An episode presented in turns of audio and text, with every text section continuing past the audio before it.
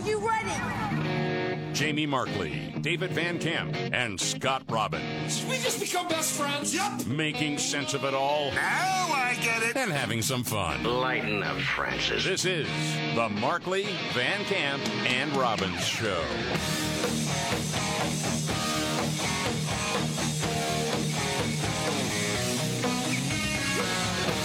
All right, let's do it.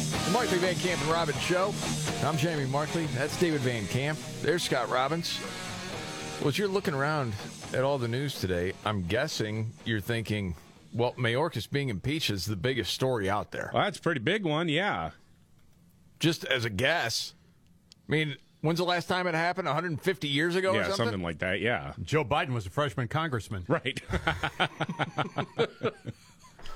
Uh, I tune in this morning. Uh, you know, you're doing legacy media. See, okay, what's what's the big story out there? Apparently, the weather p- part of the country. Good morning, America. A deep freeze turning snow to ice overnight. Okay, Snow and ice. Deep freeze. yeah. Frozen, spinouts, accidents. The dangerous morning commute after temperatures plunged overnight. The snow from the powerful nor'easter becoming icy. Now, is there more snow on the way? Storm from the nor'easter getting Right. icy. Yeah. Yeah, getting icy. And Yeah. see, going back to your theory, they give him this stuff, right? They write it that way. As many S's as possible for Michael Yeah. Strahan, yes. Inside wonder. joke, right? Yeah, I Uh-huh. wonder. And then, okay, they talk about George Santos, his seat being replaced. Yes. That was the next big story. And then third, and then they gave that one over to little George Stephanopoulos. This says House Republicans impeach Homeland Security Secretary Mayorkas The resolution is adopted. over his handling of the border despite no evidence of high crimes and misdemeanors. What comes next? That's a common theme with the coverage. Yeah. Yeah. No evidence of high crimes and misdemeanors. Why do they do that? Allowing an invasion into the country, doing nothing, not doing your job, and lying about it. That's that does, doesn't rise to impeachment. No. They, No. they don't vote for impeachment with no evidence. Well, Well, these guys did, these mean Republicans, and then Strahan said so. The House voted to impeach Homeland Security Secretary Alejandro Mayorkas over his handling of the border. Republicans passed the measure on their second try despite no evidence of impeachable offenses. Selena Wang has more on Capitol Hill. Good morning, Selena. Why are you laughing, I Scott? don't. Homeland Security Secretary. Scott, do you see that as funny? Oh man, No. it's brutal. in here. Yes, I do. yeah, they keep I saying feel that. ashamed for it, but I do. D- despite no evidence. You know, it, How do they do that? I mean, seriously. Well, they, they throw it out there, and one, it's it's like well, the the impeachment argument uh, or or the impeachment standard is not actually all that high. It's you can impeach a president or a cabinet secretary for just about anything you want to. Whether or not that'll secure you a conviction in the Senate, now that's a completely different. I'm sorry, in the Senate, that is a completely different uh, uh, uh, scenario, I guess you could say. So I look. I at the same time, if you're arguing that he is only following orders, then the guy who needs to be impeached is clearly Joe Biden. Then, right? I mean, I was trying to make heads or tails of it, honestly, as I'm listening to this side. House making history, but just barely. On their second try, they successfully voted to impeach a cabinet secretary. That's a first in nearly 150 years. But look, the chances of conviction in the Senate are virtually zero. I think everybody knows that. yeah. But the guy deserves to be impeached. Yeah, it, it won't work. I mean, the Senate's not. But but I think they're just drawing attention to it, right? I mean, that's part of it. It's like this is Yeah. the right thing to do. Right. Okay, is it going to die in the Senate? Well, have them make the case in the Senate. Can we finally hold people accountable for what's gone on at the southern border? Republicans celebrating the victory, though three GOP lawmakers sided with Democrats who say this is a policy dispute, not an impeachable offense. Wait a second. A policy dispute. Biden could stop this today. you know, Yep. So What are we talking about? That's what is so frustrating. I mean, we make the point all the time. But for, you know, at least a certain demographic of people in the United States, this is where they get their news. And they, then they believe this and regurgitate it over and over and over. This is also the result of Biden never firing anyone in his cabinet. Uh, no. I mean, you got to take you got to take it up the only way you can to remove these incompetent people from their positions, And it seems to me that this is the only way to get it done. Well, these, Nobody loses their job. And these people, they just follow the marching orders of Donald Trump. He wants chaos. That's part of this, too. But even some of Johnson's fellow Republicans acknowledge the charges against Mayorkas do not rise to high crimes or misdemeanors.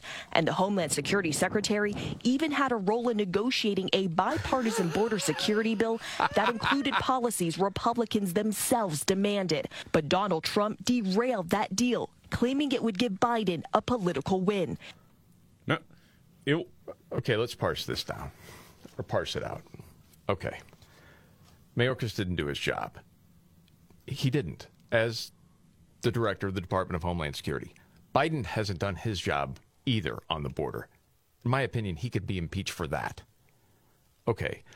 Then you're talking about this Senate bill, which didn't do what it's supposed to do as far as securing the border. And it also handcuffs the next president. Yeah. And then this Senate bill that doesn't involve the border at all, which is an absolute joke.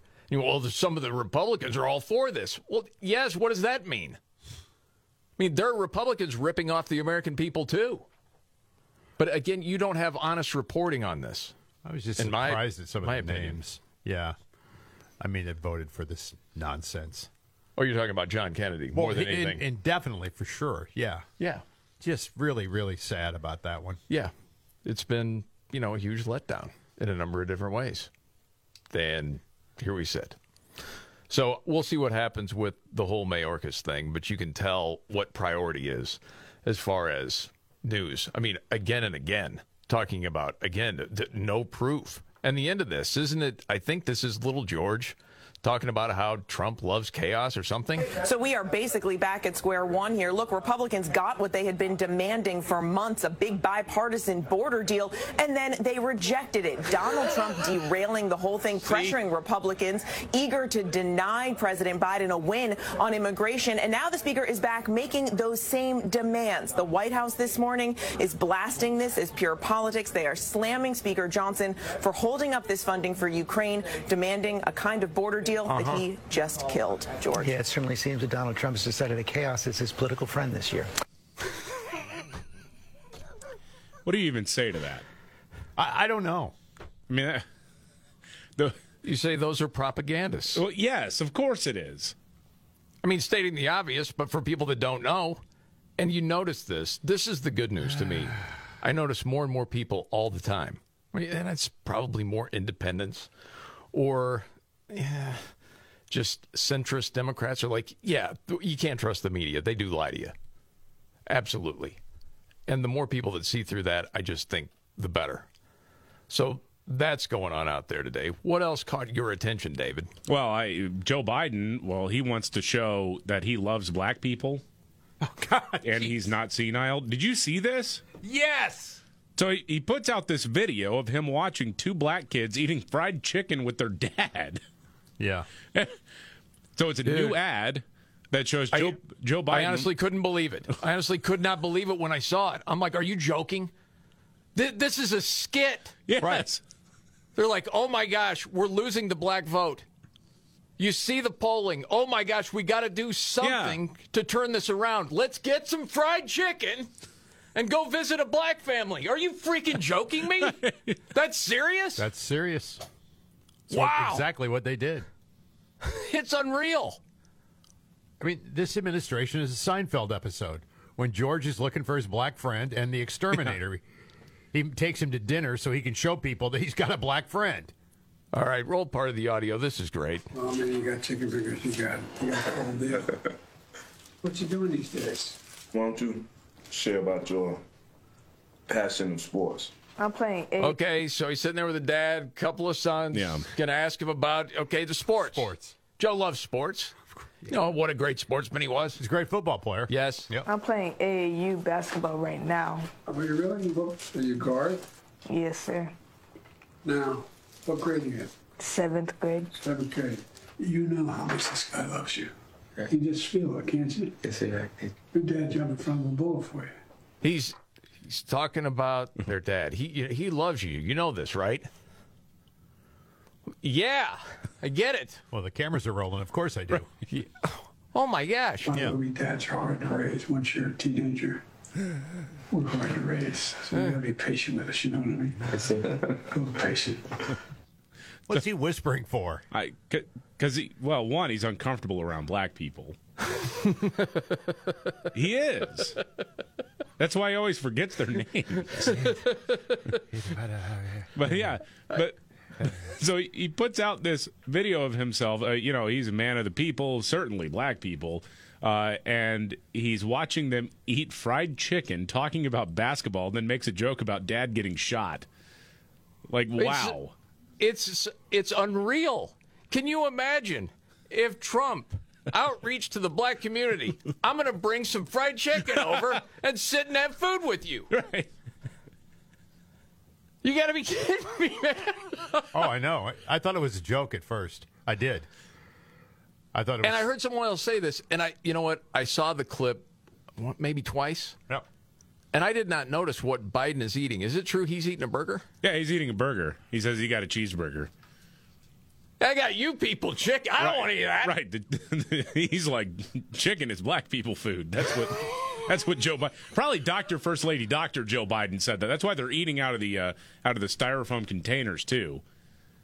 Jill took away all the dishes because she's afraid of getting the fine, you know, dinnerware stolen whenever there's black people around.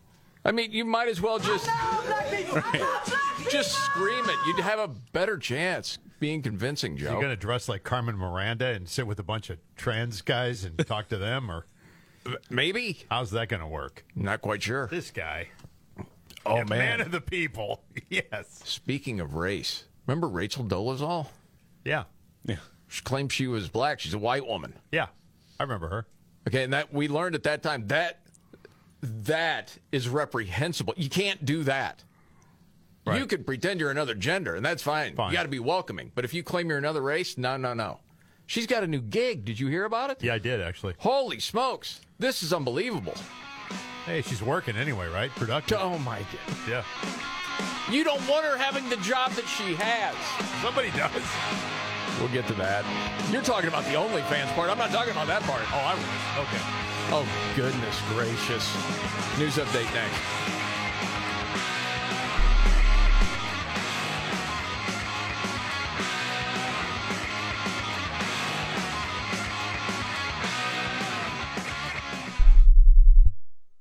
The Angie's list you know and trust is now Angie, and we're so much more than just a list. We still connect you with top local pros and show you ratings and reviews, but now we also let you compare upfront prices on hundreds of projects and book a service instantly.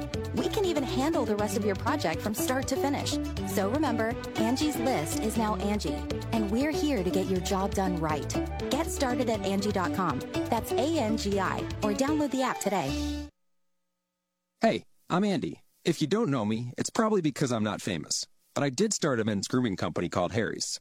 The idea for Harry's came out of a frustrating experience I had buying razor blades. Most brands were overpriced, overdesigned, and out of touch. At Harry's, our approach is simple. Here's our secret. We make sharp, durable blades and sell them at honest prices for as low as $2 each. We care about quality so much that we do some crazy things, like buy a world-class German blade factory. Millions of guys have already made the switch to Harry's.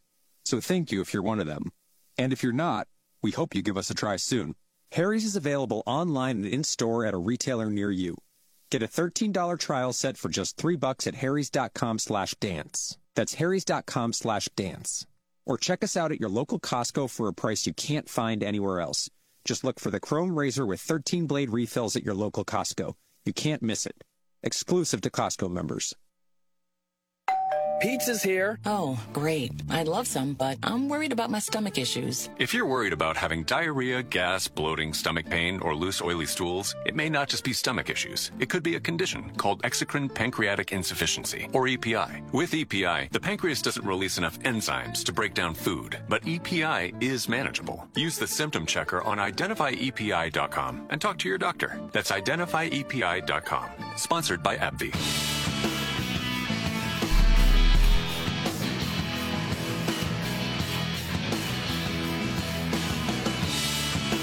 The Markley Van Camp and Robbins Show. Jamie Markley, David Van Camp, Scott Robbins. News update, David Van Camp. Well, this is an interesting development here. The uh, House Intelligence Committee Chairman, uh, Mike Turner, uh, put out a statement saying that today the House Permanent Select Committee on Intelligence has made available to all members of Congress information concerning a serious national security threat. Um, and he's calling on President Biden to declassify as much as possible so that people can get prepared or know what's coming. Um, and apparently, a Democratic source uh, familiar with the, the nature of the threat has said to NBC News that this is a serious issue that could lead to a destabilizing situation and a national security threat. So it seems like members of both parties are now kind of saying, "Yeah, we need to let people know about what what we're seeing." And to me, I'm I'm just jaded enough to think, okay, how are they playing us with this? You know, Right. You want to believe that. It sounds that serious. What exactly are they talking about? Right. No timetable, though, when we're going to know? Uh, no. Hmm. Okay. Boy, I'll tell you what, our trust is evaporated, isn't it? Yeah. I mean, it's just gone. Okay. I'll tell you what just went through my mind just Okay. in real time. All right. What all is going on right now and who wants to change the conversation? Yeah. You hate being in that situation where that is your thought. You want to be able to just think, okay, there's something that we need to know about. What could this be? And there's, I guess, part of me that's that way. The other part is cynical enough. Like, okay, how are they trying to change the conversation? Not quite sure. I'm like, okay, what all has happened? You got the Mayorkas thing, got these other things going on, and they want to get this money in for Ukraine. And then Tony Bobulinski testified yesterday about the Biden family corruption, which was ignored by a lot of Oh, legacy yeah. media. Hmm, what else is going on? Okay, more on that a little bit later. This is a much lighter note than that. It's just the story we mentioned earlier. If you remember Rachel Dolezal, she uh, was a race faker. Yeah. Yes. She's white. She said she was black. Yeah. Yes. She was Headed up the NAACP Yeah. in Washington for a while. And now she's back. And I, this had been reported before. She's on OnlyFans. Ugh. Yeah, somebody's shelling out dough to see that. I don't understand. I, it. know, I don't either, but everybody's got the thing, right? but apparently making thousands a month doing that. But the reason she's in the news now is because it's also reported that she has a teaching job at an elementary school in Arizona. Come on, man. Yes. Come on. Yes. I mean, it was in the New York Post, Oh, saw it in different places. Well, Like, do you want that person around your kids? no, you got somebody on OnlyFans who pretended she was a black person, and let's hire her. Yeah. I mean, someone who was also extremely mentally ill. Lo- uh, Yes. I, I don't know if you saw that uh, Rachel Dolezal documentary that came out. Uh, I remember you're ago. one of the very few people I knew that saw it out of curiosity and then was sad for the kid. Do oh yeah, her her son who's also Yes. like I think her brother actually, but any it's Oh, weird. It's a complicated thing because she you know puts the spotlight on herself all the time, and like before she's when she got exposed as being a fake black woman, uh, she was getting ready to go on the Today Show for the second time, and he's like, "Mom, don't do this. Come on." Right. He's going off to college he's got the last name and i mean it's just an embarrassing thing but she is crazy Well, remember when she did go on the Today Show? What was it? She's black. She's not African American. That was the story, if I remember right. I don't identify as African American. I identify as black. So um, I am part of the Pan African diaspora. And I definitely feel like in America, even though race is a social construct, and we've acknowledged this in academia and in science, Uh-huh. there still Oh, okay. is a line drawn in the sand. There still are sides. Politically, there's a black side and a white side. And I stand unapologetically on the black side. I All right, just stop there. I mean, is that the next slippery slope? I mean, a dude can be a woman. Again, no one's ever given me a great explanation No. of why you can do that and not this. No, and The race thing. I've, I still haven't heard it. I was ripped on for even asking. I still haven't heard a good explanation. Would she say Pan African? Pan. This is the Markley Van Camp and Robbins show. It's the diaspora, dude. it's the diaspora. so I, um, I am part of the Pan African diaspora. Pan African diaspora. Yeah. Educate yourself. Do the work, Scott. Wow, sounds like a Paul Simon album.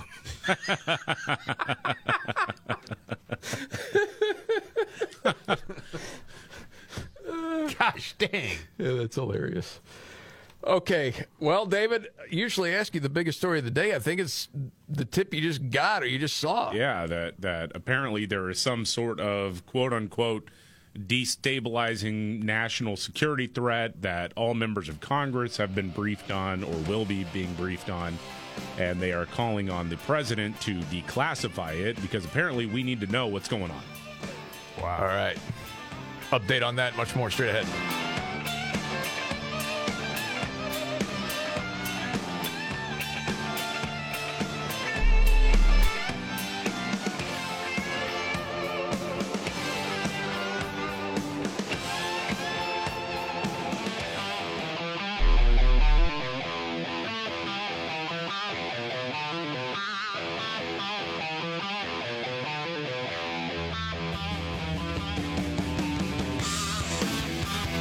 Markley, David Van Camp, Scott Robbins.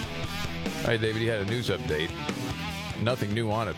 No. It's concerning at the very least. Yeah, I guess. Again, I, I can't help but wonder how are we being played? The uh, chairman of the Republican-led uh, House Committee on Intelligence uh, released a statement saying that they've become aware of some sort of uh, ongoing threat, and he wants the uh, the president to declassify it so that we and our allies can be prepared for it and then uh, apparently a Democrat on that committee or someone uh, someone who works for a Democrat on that committee says, "Yeah, this is uh, this is something that has the potential to destabilize the country and maybe the world."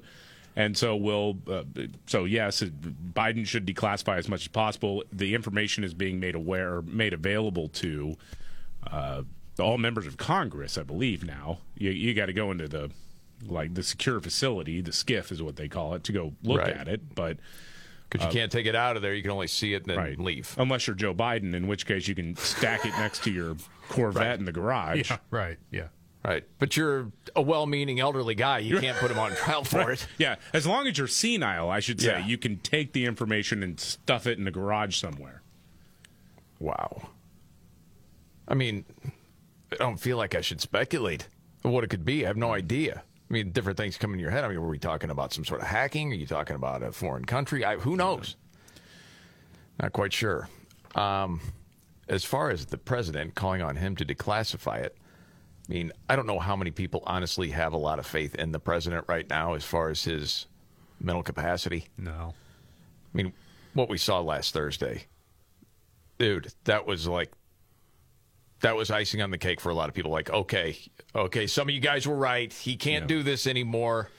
I mean, he, we should be looking at the, the 25th. We should be getting him out of there. Well, Biden thinks he needs to get a priest in to lay his hands on the documents, and and then they can open them up and see them. Oh, Not until Oh, boy. then, no. It's a religious ceremony of some kind. Got it. Weirdo. But Pete Buttigieg, he's one of the people out there saying he's sharp. Come on. He, Dude. They're all doing this now. Yeah, I mean the wagons are circling. Well, right? it's split.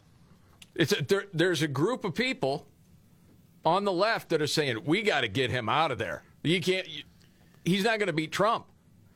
I mean, I think it was the Atlantic that even had their piece saying "Eh, he's got to go. Yeah. He well, yeah. I mean, uh, the people who are doing this are the people who have something to gain from Joe Biden. Still, yep. They're the people who need something from the senile old man. Uh, so they're going to shamelessly do this. Pete Buttigieg, the transportation secretary, did an interview with Politico uh, and shared this anecdote. Hey, look, you know the the president is sharp. Once, while briefing me on railroad investments, I brought along an expert from the Federal Rail Administration who couldn't answer all of Biden's questions. He was asking because he such- couldn't understand him. he was asking such detailed questions that we actually had to dial in another expert from Amtrak to get to some of the things that he was asking about, says Pete Buttigieg, transportation secretary.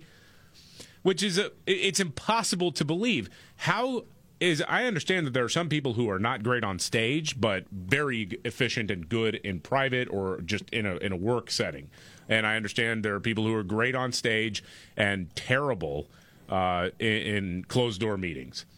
Uh, but man, you would think that Joe Biden would be able to demonstrate that he's not senile in public. What he saves the the non senility stuff for behind closed doors when nobody else is watching.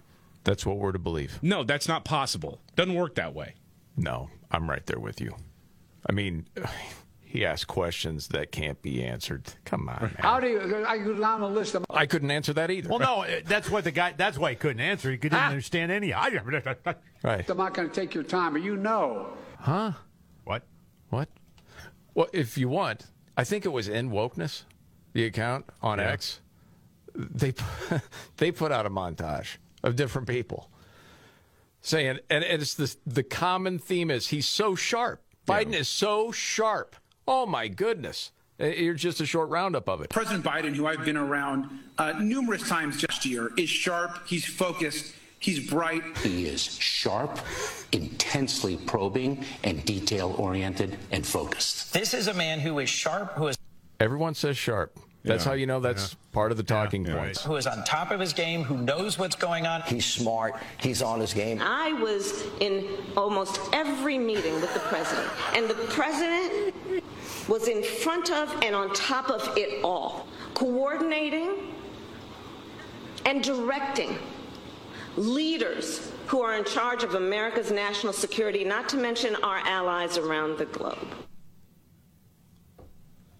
Okay. Is it too simple to say one of the big tells is that they're trying to give him credit for what any president would supposed to be aware of? Mm-hmm. Yeah. I mean, what was that part? And the president was in front of and on top of it all. How can you be in front of and on top of something at the same time? You and Biden your has these superpowers. Yes. I'm just. I mean, Dark he is Brandon tall. Can do whatever. I can't help it. I mentioned this before. Chris Rock still goes through my head. You don't get credit for what you're supposed to do. right. Exactly. Right. Yeah. He's supposed to be focused and I detail hope oriented. so. He's the He's president. the president of the United States. It's unreal, man. All right, it's that point of the show. Got to go around the table. May not be the biggest story out there, but it caught your attention. David, today, what's your story? This story. Sorry, I'm still trying to figure out the physics behind being in front of and on top of something, but I understand it's a turn of phrase or whatever. All right, this story actually happened in November of 2023, but the, the body cam footage has now been released, um, and so it's gaining more national attention. There's a police officer, or a deputy, I guess, in uh, Okaloosa County, Florida. Uh, he, he in the body cam footage, you see him walking past uh, his cruiser. There's somebody in the back seat, I guess, who's been detained. A suspect had been detained, and he hears something loud and says, "Shots fired! Shots fired! Shots fired!" I'm not going to play the audio because it's mostly obscenities and shouting and gunfire, and you just wouldn't get much out of it. But he he rolls behind the vehicle several uh, yards away and then just unloads. I mean, just it's a mag dump, man. I mean, he just unloads his entire magazine into the back of the cruiser. Wow. And then is saying, "I've been shot. I've been shot." And so then a sergeant comes along and, and tries to, and because she's hearing, "Oh my gosh, officer has been shot," and she's firing in uh, to the vehicle. Uh, turns out he wasn't shot at all, and it turns out no one had shot except for him what he got spooked by was an acorn falling on the roof of the car. You got to be joking. He's walk, he's walking by and an acorn Oh, just man. goes clang, and then he's like, "I've been shot." Oh no, he's rolling. It's Some Leslie Nielsen movie. right, it's Reno 911. It is Reno. It It is, is. like, I, I, I mean, okay, so so uh, they do this investigation. so they do this investigation, and uh, as they're interviewing him afterwards, they're they're saying, "Okay, do you know what you were shooting at?" And he's like, "Well, yeah, I, I thought I heard shots fired," is what he said. And there's a moment in the transcript where the investigator says, "It was an acorn." And he goes, "An acorn? An acorn, bro? You just got into a shootout with an acorn." It's like the squirrel from Ice Age is your number one suspect now. so he has he's resigned. He's not facing any criminal charges. The the other uh, uh, the other uh, law enforcement official uh, who came in to his rescue, uh, they said she had a reasonable uh, or a reason, I guess, to open fire because she had heard the call. Somebody, you know, in uniform said he had been shot and shots had been fired. So she was acting within her rights to use potentially deadly force. Luckily, the suspect was not injured or killed. Wow. In this Oh, my situation. goodness. I mean, holy cow! You got to find a different job, right? After Oh, that, you Can can't be a imagine- cop. No. Well, can you imagine your buddies at work, whatever Oh. job they find that out? I mean, could you help yourself from leaving an acorn on their desk? Oh no, I would do it all the time. I'd get him a semi-automatic nutcracker. Just don't want to pop a balloon around him. no kidding. Shoot the place up. Yeah. A little jumpy. Yeah. All right, Scott, what's your story today? For what's your story? Uh, my story comes out of the UK today. Archaeologists there in the UK have, uh, by the way, finally learned they have a 1700 year old ancient Roman egg that they discovered. The discovery of the egg was actually announced way back in 2018, but they found some more. They have four of them now. They found them in a waterlogged pit, and three of them had have been cracked in the removal, and there was actually yolk inside the eggs. Really? And this frightens me for a number of reasons. If they can get the DNA from that yolk and create some sort of prehistoric freaky monster in a laboratory somewhere, you know they're going to do it, right? And then there was a question well, how do they know they're 1,700 years old? They said, well, that's really easy because the best buy date was laser etched on the back of the egg. You like those jokes, I don't should you? have kept that one out, I know. should have just stopped while I was ahead, right? Yep. You, you had to risk it for the biscuit. I You went know. down in flames. I know. I'm sorry about that. I apologize for that. It seemed funny in rehearsal. Okay, for my story, it's just a piece of audio, but it tells the story. And to me, when you're talking about illegal immigration and everything you're seeing across the country, and people are getting ticked off, especially people in quote marginalized communities. Oh yeah, Marco Rubio, little Marco, speaking, and just said it. One of the things I see a lot in South Florida are people that have been in this country that maybe came from Cuba 45 years ago. They've worked here their entire lives. They retire. They get $800, $900, $1,000 a month from Social Security. And then they run into somebody who just got here from Cuba three months ago, is 29 years old, doesn't work, and is given $1,500 a month in benefits by our government because they're refugees. That refugee a year later is traveling back to Cuba 15 times. So you're a refugee fleeing oppression from a place that you now go back and visit 15 times the following year. And in the meantime, we're giving you Medicaid, food stamps, uh, health care for your children, cash payments from the refugee fund. So imagine if you've been working here for 40 years and your Social Security check is smaller than the benefits going to a 28 year old able bodied person who just got here. That's real. That happens. That's happening every day. That makes no sense. It doesn't make sense to people. wow. It's Rubio! Yes, it is. Yeah. Yeah. Yeah, it's outrageous. But we and if you bring that up, you're shouted down by people saying, "Why don't you have a heart for people?" Right. Well, first of all, no, that's not fair at all. That doesn't mention the criminals that are in this country, creating more crime and making people's lives worse. And I don't understand how you're here illegally, you commit crime after crime like these people we've seen in New York, you're not deported. How? It absolutely makes no sense. I read today where one of those knuckleheads in New York already has been arrested again. Oh my goodness. It just goes on and on and on. So, all right, we got to get an update on what this potential warning is that you're hearing leaks about right now. And also, there's something called Alaska pox. What is Alaska pox? And it killed somebody? Oh, God. Get to that much more coming up.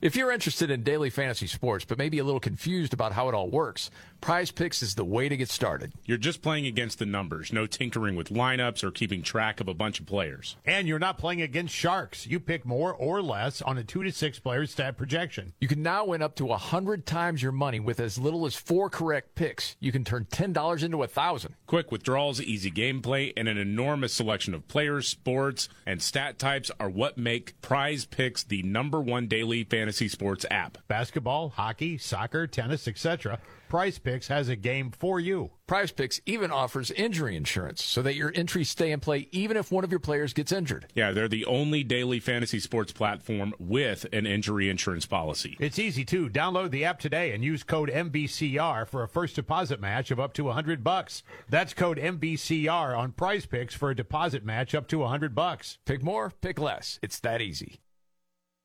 My doctor told me my cholesterol is borderline, so I took control with Garlique Healthy Cholesterol Formula. Garlique helps maintain healthy cholesterol safely and naturally. It's odor and taste free, and Garlique is a world leader in garlic potency. I'm taking charge of my cholesterol with Garlique Healthy Cholesterol Formula, cholesterol's natural enemy. These statements have not been evaluated by the FDA. This product is not intended to diagnose, treat, cure, or prevent any disease. The term natural references only the garlic in the product. Use as directed. Pizza's here. Oh, great. I'd love some, but I'm worried about my stomach issues. If you're worried about having diarrhea, gas, bloating, stomach pain, or loose, oily stools, it may not just be stomach issues. It could be a condition called exocrine pancreatic insufficiency, or EPI. With EPI, the pancreas doesn't release enough enzymes to break down food, but EPI is manageable. Use the symptom checker on identifyepi.com and talk to your doctor. That's identifyepi.com. Sponsored by AbbVie.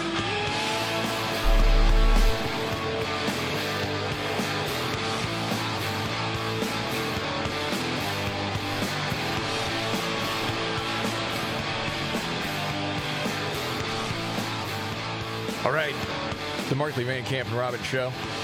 Jamie Markley, David Van Camp, Scott Robbins. You know, with rising costs and concerns about the economy, running a business right now is the hardest it's been in a long time. Yeah, and you can simplify the nuts and bolts like closing the books with NetSuite by Oracle. Everything you need to grow your business all in one place. You get a customized solution for all of your key performance indicators. Yeah, it's all in one efficient system, letting you manage risk, get reliable forecasts, and improve margins. Yeah, having it all together makes it easier to make good decisions in the future. And right now, NetSuite has an unprecedented offer to make it happen. And download NetSuite's popular KPI checklist designed to give you consistently excellent performance absolutely free at netsuite.com slash MVR. That's netsuite.com slash MVR to get your own KPI checklist. netsuite.com slash MVR. Okay, David, on that story you reported earlier, nothing new on it. No, nothing new. That okay. So, so the story is that the House Intelligence Committee, apparently members of both parties, are very concerned with something that they have gotten, some information about an imminent threat, and they are asking the uh, president to declassify as much of it as possible in order to let our allies and the American people know what's going on. I'm not going to get into a tizzy about it. You know, Rick Grenell, who had worked uh, in the intelligence community under Donald Trump, yeah, uh, has asked the obvious question: Did you not go directly to the president first? You can. Did you not go to the DNI first? I mean, there's other routes, and I think he kind of smells a rat, like a lot of us do. There's a reason why they're saying this publicly instead of trying to get it through the proper channels, and I don't, I don't know what that reason is, but if past is prologue, I'm worried we're getting set up to be played. I could be wrong, but well, I mean, you're just going on what we've known in the past, what we've seen and observed. But it's, uh, they're saying it's Democrats and Republicans Yes. together. Okay, and then you, well, that could Well- be one and the same, depending on Yeah, which right. Democrats or which. Well, not that. It's which Republicans. Well, or then Re- it could be one of the same. or Republican. Sometimes they'll go Right. bipartisan when there's Mitt Romney's the only guy standing over there, you know? That can be. Yeah. All right. So another update. What is Alaska pox, David?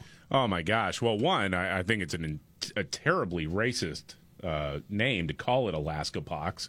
We've been told you cannot name a disease after the location where it is most likely to be found. Yeah, yeah. I want to defend Rocky our Mountain friends in- spotted fever, right? Yeah. It- It's a And our friends in Anchorage are like, "What's this?" Yeah, sad story. Uh, an older guy. They didn't say what his age was, but he has died from Alaska pox, uh, which is the first known fatality from the recently discovered virus. Uh, they say it's unclear how the guy got the virus, but they think it's possible it could be linked to a stray cat that lived with him. And so it's you know similar to uh, other illnesses that end with pox. You have the, the the boils or the lesions on your skin and whatnot. Oh, he had also been undergoing cancer treatment, so he was severely immun- immunocompromised. So that's what makes it more dangerous. Now I think it's the the thing that made me laugh about it, not not the guy's death, not at all. But in the CBS News article, Alaska pox is related to smallpox, cowpox, and mpox. Can't call it monkeypox, but you can call it Alaska pox. Unreal. Better not find out Fauci funded this somehow. Well, you hear pox now, you think monkeypox. So is it some sort of activity? It's all confused now. This is the Markley Van Camp and Robbins Show.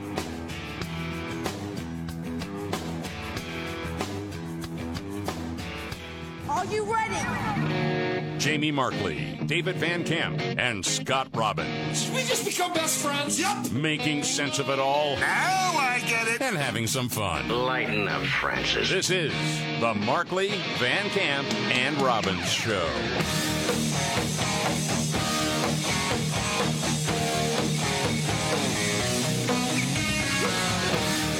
The Markley Van Camp and Robbins Show. Thank you very much for being here. I'm Jamie Markley. That's David Van Camp. There's Scott Robbins. Did you have another update, David? Yeah. So the uh, the the chairman of the House Intelligence Committee uh, put out a very vague statement about some sort of national security threat that he's learned about, and he wants Biden to declassify, and has made it uh, available to members of Congress, uh, but he wants it to be more widely disseminated because of some sort of imminent threat. I, I again, I don't know what it is.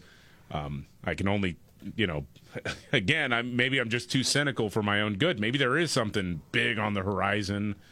Um, but I, you know, when I hear, oh yeah, another Democrat associated with that committee is telling NBC News, yeah, I mean, I, this is very grave. This is serious. I'm wondering, okay, how are we going to get played this time? Because you know the House is being pressured into funding uh, or approving more funding for Ukraine. There's this all-out this all-out full court press to try to get them to pass the 95 billion or whatever dollar uh, foreign aid package uh, out there. Um, and I just wonder how much of this is actually Mm. a play for that. But I don't know. Uh, maybe there's something real there. But I, uh, National Security Advisor Jake Sullivan apparently is going to be briefing a few members of Congress tomorrow. So I would think, man, I mean, if it was really that urgent, wouldn't the National Security Advisor be ready to go to Capitol Hill like today? It's not that far away No, from his not. office. But then again, these are the same people who said we did a great job with the withdrawal in Afghanistan. They did say that. They're incompetent. They still say that. Yeah. So Jake Sullivan is at the press briefing today uh, and was asked about that, kind of tiptoed around Shortly it. before you came out, Congressman Mike Turner issued a statement saying that President Biden should declassify intelligence related to a quote serious national security threat. Um, what can you say about the threat and what the administration plans to do? So first, I reached out uh, earlier this week to the Gang of Eight uh, to offer myself for a, up for a personal briefing to the Gang of Eight, and in fact, we scheduled a briefing for the four House members of the Gang of Eight tomorrow. Uh, that's been on the books. So I am a bit surprised that Congressman Turner came out publicly today in advance of a meeting on the books for me to go sit with him alongside our intelligence and defense professionals tomorrow. That's his choice to do that. All I can tell you is that I'm focused on going to see him, sit with him, as well as the other House members of the Gang of Eight tomorrow. And I'm not in a position to say anything further from this podium at this Okay. Usually preface this with saying there are three jamokes here on the radio. Yeah. Okay. Although, at least I, I won't even include me in this. Say you two jamokes. Okay. I would put your track record up against the experts that we've been listening to for the last four or five years on about anything as far as percentages. If you're going with analytics, how often you're right and how often they're wrong, that sort of thing. But yeah, this feels Like it's something not as important as they're making it out to be right now. So I'm thinking, oh my gosh, did we get hacked? Is something going on? Are people's bank record? What's going on? What could this be? Well, it could wait till tomorrow. Yeah. It sounds like political theater. Well, yeah, and my mm-hmm. brain went right to what did Trump do now? right? I mean, the national security breach, you know. Well, To me, I, I will say this: having heard now Jake Sullivan sound very calm and matter of fact about it, I'm officially freaking out because that guy's wrong about everything. Yeah. That guy's saying, "Oh, it's not that big a deal," I mean, I'm going to go personally brief them on something. Uh, you know, I don't know why they're like raising all hell about it. I'm I'm sitting here going, okay, maybe it is a big deal. Because that guy Yeah. sucks at calling his shots. He's terrible at it. Well, he's, you know, part of this administration. I mean, take it with a grain of salt. Now, you probably saw the story and you're not surprised that Biden's Department of Homeland Security uh, is making all these attacks on the Republicans after they impeached Mayorkas. Yeah. Think House Republicans will be remembered by history for trampling on the Constitution for political gain rather than working to solve the serious challenges at the border. What are you taught? You opened the border. You allowed this crisis to happen. Anyone paying attention knows that. It's like the gaslighting never stops. These guys This are the always statement. telling us history will note, too. Yeah, right. Always. Listen to this. While Secretary Mayorkas was helping a group of Republican and Democratic senators develop it by develop bipartisan solutions to strengthen border security and get needed resources for enforcement, House Republicans have wasted months with this baseless, unconstitutional impeachment. This is why people hate politicians. I mean, most people, I really do believe this, just want to know what the truth is. Now, some people you can tell the truth to, they don't want to hear it and they'll ignore it. But somewhere they know, okay, I really want to know what the truth is. That's not the truth. It's just disgusting. Okay. Meanwhile, other news out there. Oh, this was in the uh, Wall Street Journal today. The electric vehicles. Been a story for a while, and and it looked like man, it's they're really doing well as far as sales. And then all of a sudden, you were hearing reports of different car dealers across the country saying we can't sell these things. They're all over the lot. The title of the piece: "The Six Months That Short Circuited the Electric Vehicle Revolution." Automakers went all in on battery power, but buyers have proven more hesitant. And it goes in talking about, you know, a number of different experts, but then saying, well, now reality is set in. And you know what happened? the push to get all these electric vehicles and everything else overlooked an important constituency the consumer. Yes. Well, yeah. Huh. But the person, people are going to buy them, you mean? Well, you know, you have this report on inflation and how it's affecting people and credit card debt at record levels. Even the people that want an electric vehicle, they can't afford it. No. And this is the one thing that I still have a hard time understanding. And David, maybe you've seen enough on this to explain it to me. When this push first started, and different people were talking about hybrids. So if you had to go a longer distance, you could go with gas, and that Yeah. way, if it was shorter, you could use the electric, right? Right.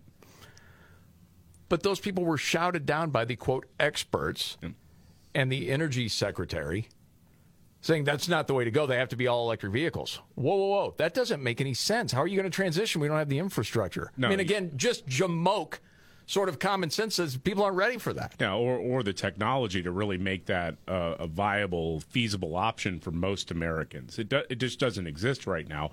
But this is the problem uh, when you try to transition into a centrally planned government. Yeah, it doesn't work. You try to force people to buy something they can't afford or don't want. And of course, you know, automakers in America saw dollar signs, and so they took it, and then they converted a bunch of factory space to make these cars that nobody wanted, and now people are getting laid off in the industry Because it's government money. yeah, it was government money. I mean, again, and for anybody in the UAW or whatever, I mean, blame your union leadership too. They're the ones who were pushing for this crap to go on. You're getting laid off because of short-sighted policy and good old-fashioned grifting. But can you explain to me why these quote experts were saying, "Oh, the hybrid, that's you oh. need all electric." Why? Because they have money in it. Right. I mean, well, you know, and, and again, when you spend billions of dollars on a product and it's not researched to know whether there's even a consumer base there for it. Who does that? Whether it's soft drink or sandwiches or whatever it is. Oh man. You don't go, you know what? We're going to put a lamb lamb sandwich on our menu here at McDonald's, and we're going to spend a million dollars advertising it. No one wants it. I'd, I'd Who eat it. wants to eat a lamb sandwich? No one. I'd try it.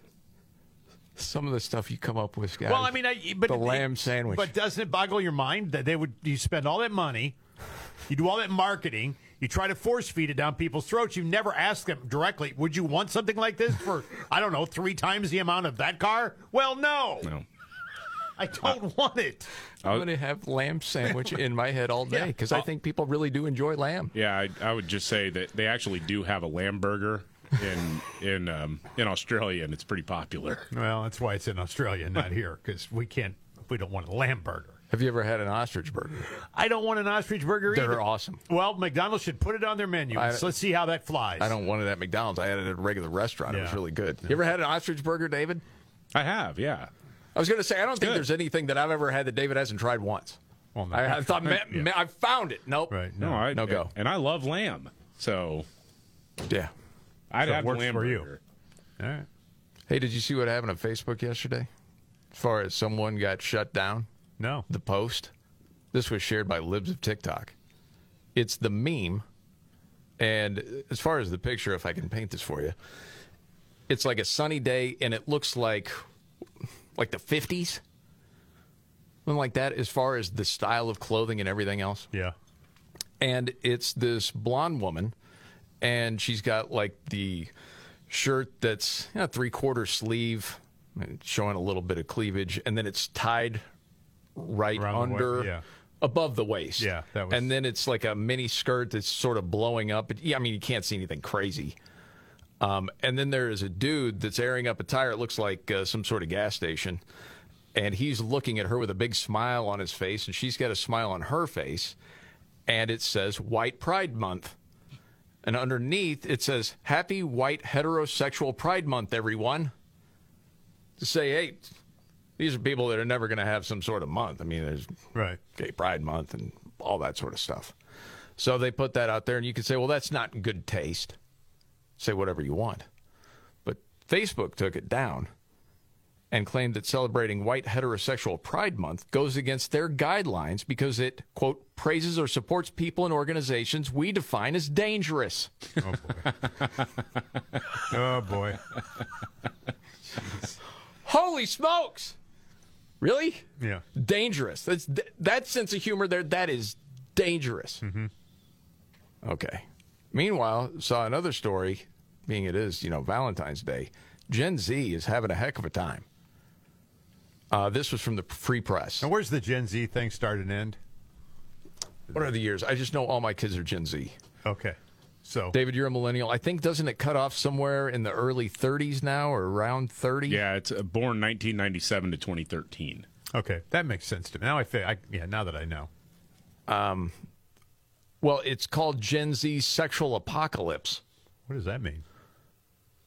Well, they're telling the story of these different, especially younger guys, having a hard time meeting women that aren't completely woke. Is- uh, One guy said dating right now is just walking on eggshells, honestly. See, you're, you're always afraid you're going to be saying the wrong thing. Yeah. Said sometimes guys are resorting to just desperate measures like pretending to be woke. One young male said, a guy's got to get laid. I mean, he's got to do whatever. God. Well, that's as old as time. I mean, you Yeah, know. right.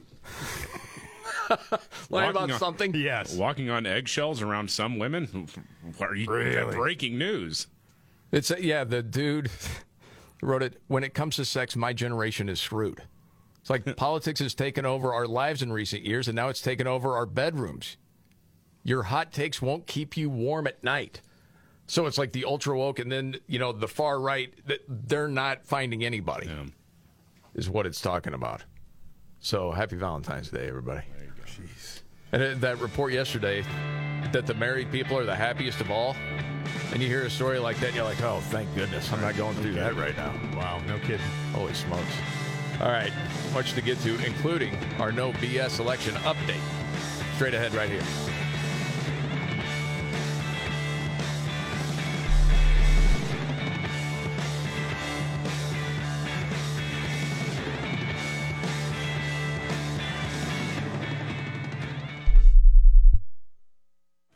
Can live out your MasterChef dreams.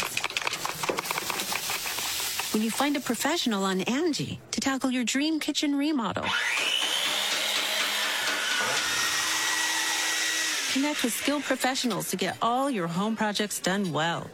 Inside to outside, repairs to renovations. Get started on the Angie app or visit Angie.com today. You can do this when you Angie that. My doctor told me my cholesterol is borderline, so I took control with Garlique Healthy Cholesterol Formula. Garlique helps maintain healthy cholesterol safely and naturally. It's odor and taste free, and Garlique is a world leader in garlic potency. I'm taking charge of my cholesterol with Garlique Healthy Cholesterol Formula, cholesterol's natural enemy. These statements have not been evaluated by the FDA. This product is not intended to diagnose, treat, cure, or prevent any disease. The term natural references only the garlic in the product. Use as directed. Imagine getting ahead of your irritable bowel syndrome with constipation or IBS-C by treating it with Linzess. Then you could start proactively managing your constipation with belly pain and get ahead of your symptoms. Talk to your doctor about Linzess, linaclotide.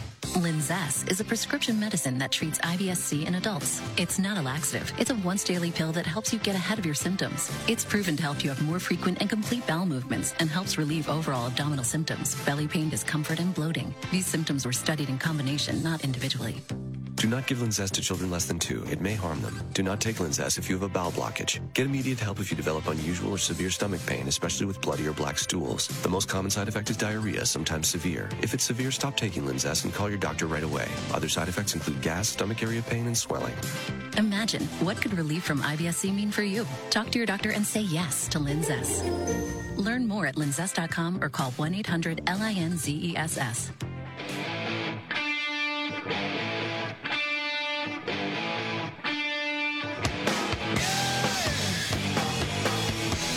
Markley Van Camp and Robbins Show.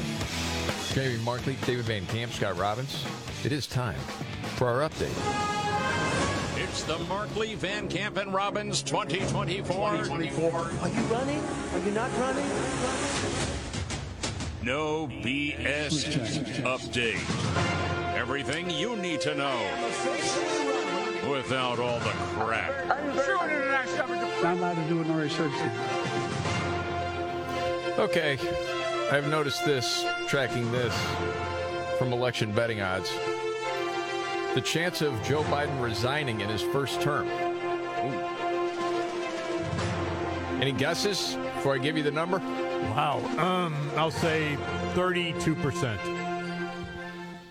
David. There, I'll say there is a 55%. It is at 13.5. Hmm. I think we're too far down the road for that to happen. Unchanged. There are people that have said that. Yeah. But a lot of others said he is not going to make it. They're going to have to switch it out. Yeah, I, I tend to think it's going to be somewhere closer to the convention because if he were to step down right now, well, then you got Kamala, and or still time to actually put on a real primary. Yeah. Yeah. So They'll have to wait. They're not going to. They're going to do it. Did you see one of the new strategies that's talked about is to put Biden out there more? I read this. How does this make sense to you or anyone else for that matter? Well, they're what they're saying, not me. What they're saying is that the more he's out there, the more people will be used to him just saying crazy stuff. Hmm. That they'll just sort of get used to it. How do you? I go down the list. How do you? I go down the list. Stuff like that. And they'll just be like, oh, yeah, he's cool. Yeah, that's what? Joe. Yeah. Yeah, whatever. How do you? I go down the list. I'm not going to take your time, but you know. Right. So if you have a horrible song and you play it over and over and over again, chances are you might like it at the end of the day. Wasn't that your theory at Top 40 Radio? Uh, I was just going to say, I lived that. I know what it's like. yeah. You get used to the crap at some point. Yeah. I, don't- I, I like no playing idea. Rico Suave, huh? No. Did you hate Rico Suave? Yeah. At least I found that somewhat entertaining at the time. Was that 87? Maybe that's the reason. Somewhere You just heard it so many times, you started to like it after a while. I didn't listen to Top 40 Radio. I think it was on MTV or something You were like clubbing it though, so maybe I don't know. that. Ah, I don't know if that was played. Uh, but I mean, as far as Trump, I thought this was interesting.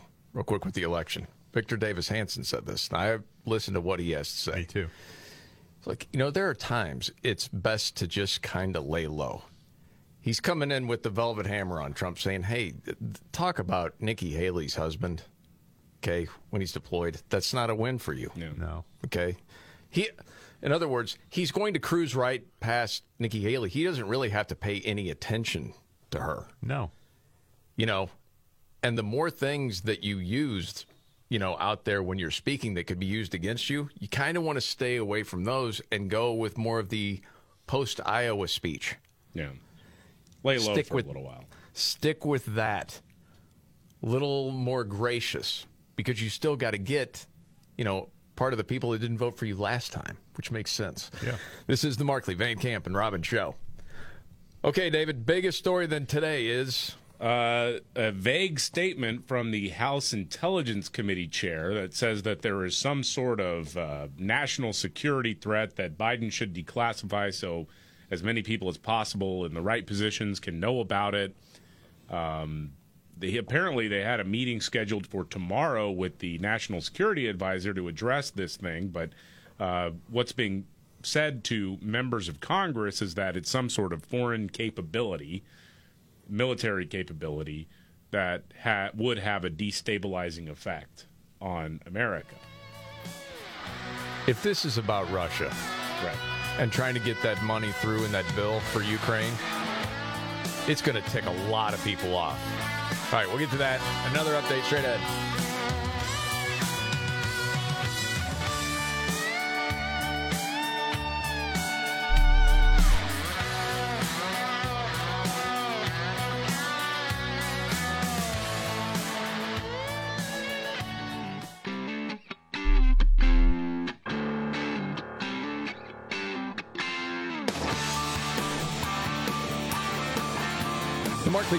Van Camp and Robbins Show. I'm Jamie Markley, the Gen Xer. David Van Camp, the Millennial, the Sexy Boomer. That's Scott Robbins. Strong, David. Uh, we get we get this uh, a bombshell from Mike Turner, the chair of the House uh, Intelligence Oh, Committee, that says that there is some sort of threat that a foreign military possesses that could have a destabilizing effect. I won't say what it is, but he's calling on uh, President Biden to declassify as much of the information as possible so that our allies and us know what's what the score is. Now, a lot of congressional reporters have, of course, been asking people, Democrats and Republicans, what can you tell me about it? Nobody has said specifically what it is, uh, but uh, some have been quoted as saying, yeah, it's a serious threat. Others have said, yeah, it's serious but not imminent. Um, and, you know, we're going to wait to see what the National Security Advisor tells us tomorrow. That's basically what they've been telling a lot of uh, Capitol Hill reporters. Now, if you want some irresponsible speculation, Of course. I love it. I could tell you this, and again, this is not based on any like n- nobody in, in Congress has said anything. This is about what a lot of observers have have apparently been pointing out that Russia for quite some time has been developing uh, what's called the 3M22 Zircon, which is a it, it- it's a cruise missile that has nuclear capabilities.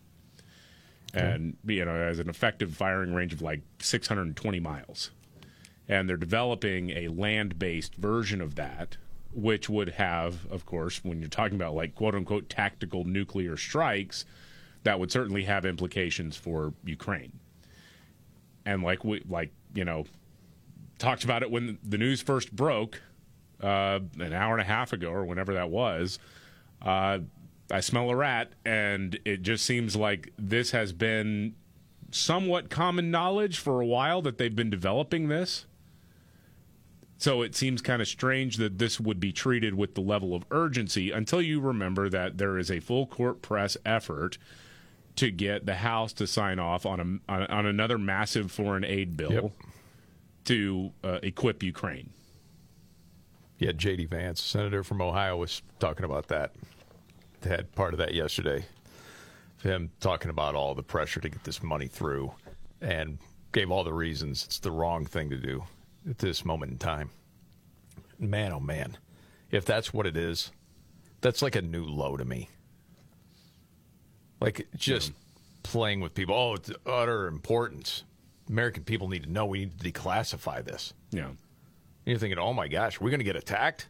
There's some sort of cyber attack? What's going on? You got to quit doing What- this crap because we're going to stop believing anything. What Russia has nukes? Right. What? Yeah, we know that. Yeah, we, know that. We've known that for, For a quite long some time. time. Right. now. Yeah. Long time. Oh my gosh. You know, and what they won't report on, of course. And you know, you talk about just trying to get to the truth, whatever it is. If it, even if it hurts, you just want to know what is the truth. You look at somebody like Michael Shellenberger or Matt Taibbi, who used to be on the left. Mm-hmm. They got kicked out of the club. Why?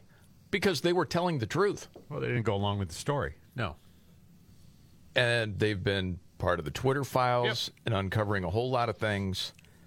And they wrote a piece along with another guy that talked about how the CIA had foreign allies spy on Trump's team.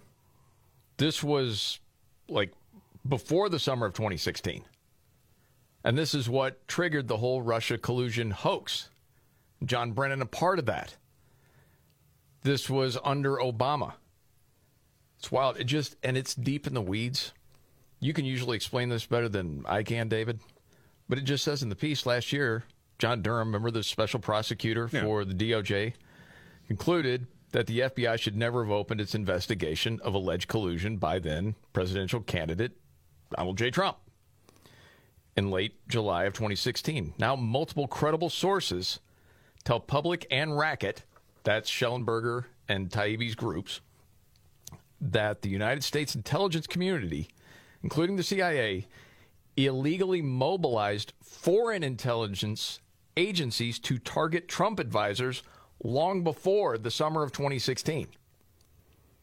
They said it fills many gaps in their understanding of the Russia collusion hoax and is supported by testimony already found in the public record.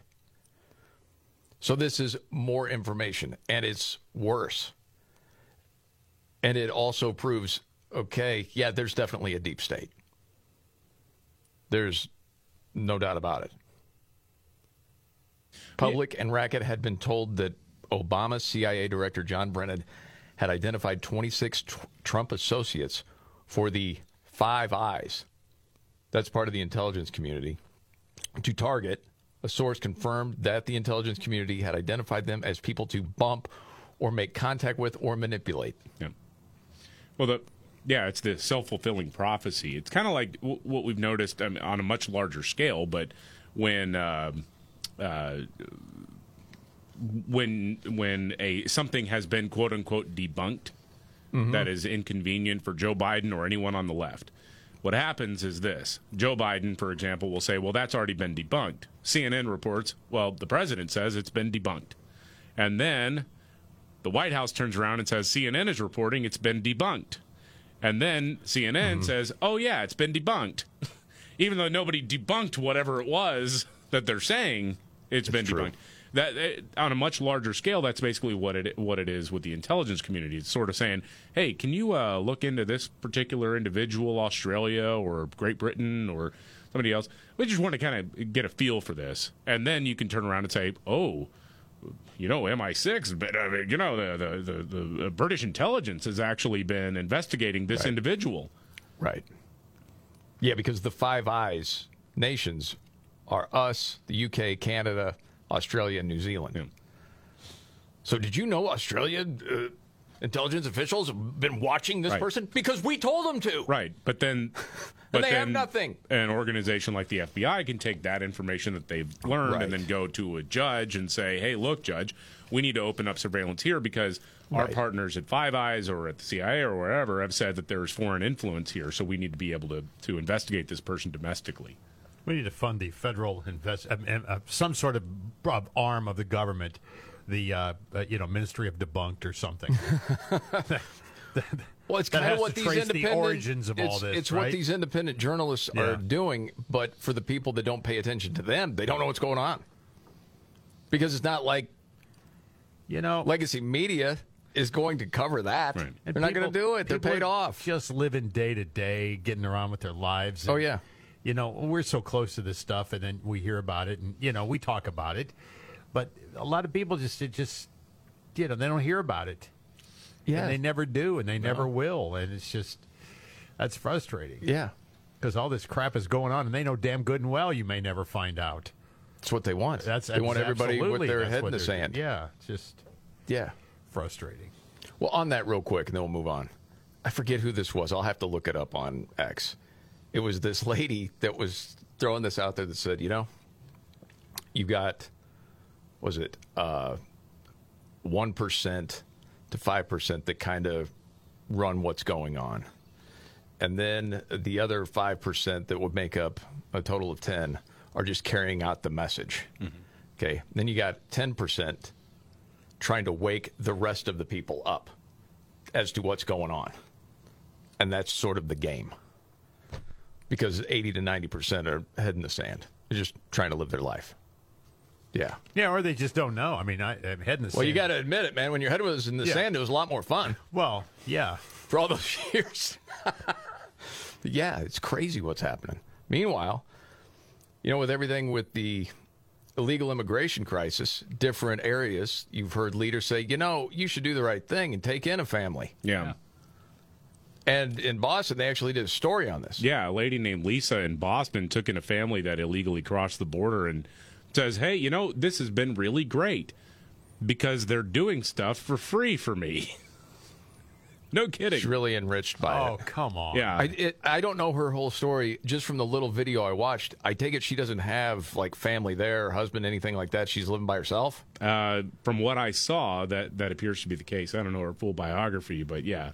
That looks to be the dynamic there. Yeah, listen to this. It's really fun having them. What I realized is there's so much prejudice against refugees, mostly because people don't know them. Lisa says she feels like she has her own personal chef as Wildande loves cooking. They are hardworking. They want to learn. They want to be successful. And I feel great helping, and I get to understand the refugee crisis from the inside. You say nobody was living with her prior to this. Really? it's, it's like yes, I'm culturally enriched, and also I get free stuff. Right. You're talking about indentured servitude, man. One of them is really great at washing the clothes. Right. I mean, it, and of course, the family there, they're like, whatever. I have a nice, nice apartment I get to live in, and I'll, I'll work, whatever. Least I can do is cook you a meal. Right. You're putting me up. Yeah. I mean, you want me to paint the walls? I mean, Well, I mean, what else do you want me to do? they're not buying the food they're cooking. Yeah. No. Well, it, honestly, they could from the money that they're getting from our government, yeah. which is insane. And, I- and I don't have a problem with Lisa taking in the family. That's great. It's just Right. really, it's really funny to me when she's just like, and it's great because I have a live-in chef now. Yeah, it's like a, it's Yeah, he loves to fantastic. cook. Yeah. We get a little flavor for the Haitian cooking now. Never, who knew? Mm-hmm. More looks like, like like an SPCA ad or something right there. It's hilarious.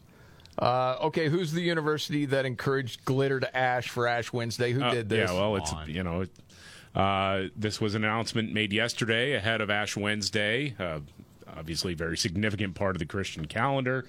Um, Fort Hays State University says, "quote Get your ash on campus." Wednesday, February 14th from 11 to 1 in uh, the MU. You can get your Ash Wednesday ashes on the go. You can get traditional ax- uh, ashes or glitter plus ash. That is biodegradable purple glitter mixed in with traditional ashes. Why glitter? Glitter is an inextricable element of queer history. Glitter and ash is an inherently queer sign of Christian belief, blending symbols of mortality and hope, of penance and celebration. This Ash Wednesday, we will make that spark of life easier to see. We will stand witness to the gritty, glittery, scandalous hope that exists in the very narrow of the uh, in the very marrow, I should say, of the LGBTQ plus tradition. It's part of their heritage. So, so yeah, now now it's like okay, here's here's a, a solemn day to begin.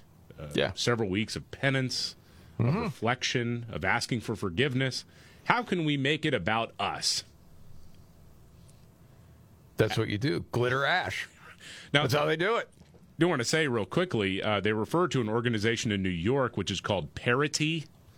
I mean, parody. I mean, it does kind of read like a parody, O D Y, but it's called Parity. Um, it was started by groups within Presbyterian Church USA because, of course, um, uh, to advocate for more inclusive LGBTQ theology.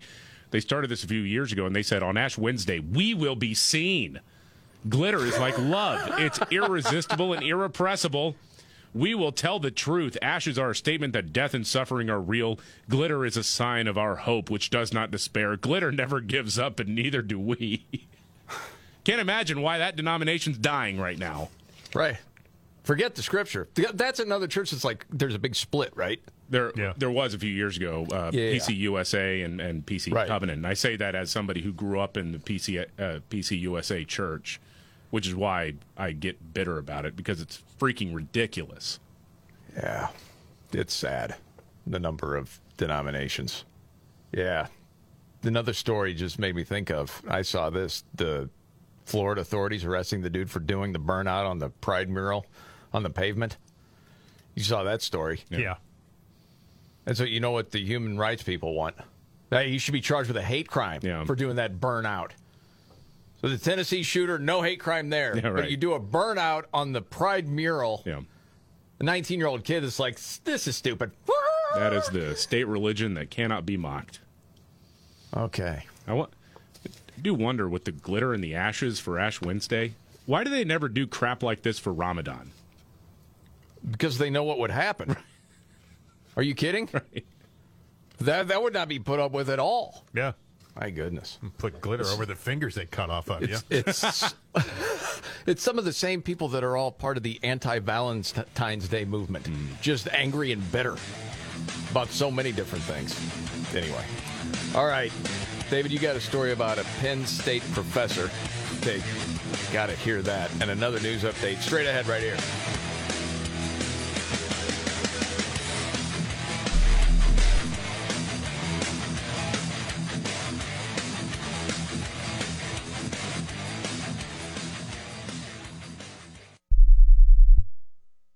My doctor told me my cholesterol is borderline, so I took control with Garlique Healthy Cholesterol Formula.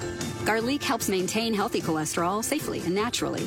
It's odor and taste free, and Garlique is a world leader in garlic potency. I'm taking charge of my cholesterol with Garlique Healthy Cholesterol Formula, cholesterol's natural enemy. These statements have not been evaluated by the FDA. This product is not intended to diagnose, treat, cure, or prevent any disease. The term natural reference is only the garlic in the product. Use as directed. Pizza's here. Oh, great. I'd love some, but I'm worried about my stomach issues. If you're worried about having diarrhea, gas, bloating, stomach pain, or loose, oily stools, it may not just be stomach issues. It could be a condition called exocrine pancreatic insufficiency, or EPI. With EPI, the pancreas doesn't release enough enzymes to break down food, but EPI is manageable. Use the symptom checker on identifyepi.com and talk to your doctor. That's identifyepi.com. Sponsored by AbbVie. Angie's List is now Angie, and we've heard a lot of theories about why. I thought it was an eco move. Fewer words, less paper. No, it was so you could say it faster. No, it's to be more iconic. Must be a tech thing. But those aren't quite right. It's because now you can compare upfront prices, book a service instantly, and even get your project handled from start to finish. Sounds easy. It is, and it makes us so much more than just a list. Get started at Angie.com. That's A N G I, or download the app today. Offer not valid in all states or where prohibited by law. Loans are subject to lender approval. See website for details. Honey, the credit card bill came, and we're maxed out. Maxed out cards, rent is due. We just need some extra cash to help us get by. Maybe we should go to 27cash.com. With our bad credit, 27cash.com is one of the largest personal loan networks. They can help people with any type of credit get up to $5,000, and cash can hit our bank account as soon as tomorrow. When you need extra cash, go to 27cash.com. That's 27cash.com. 27cash.com.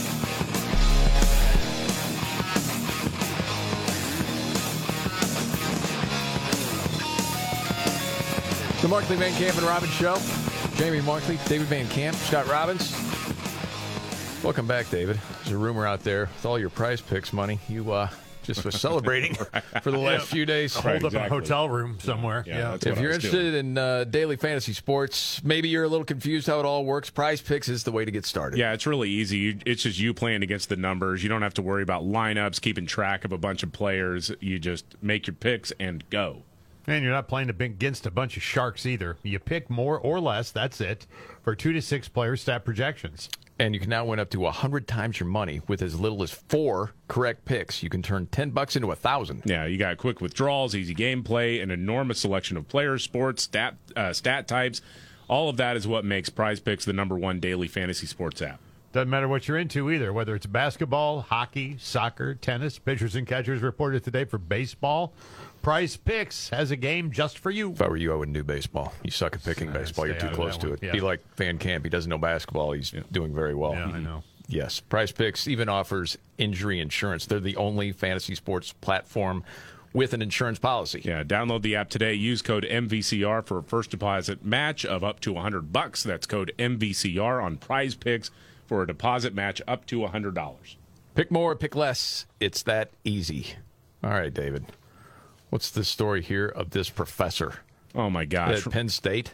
Do you remember this story from last year? Guy, uh, award-winning Penn State professor who was caught filming videos of him sexually abusing a dog. Oh, golly. Yeah, uh, Yeah. Themis Matsoukas is his name, and if you remember, the cops went to talk to him about it, and he said, "Oh, just shoot me. I'm dead anyway."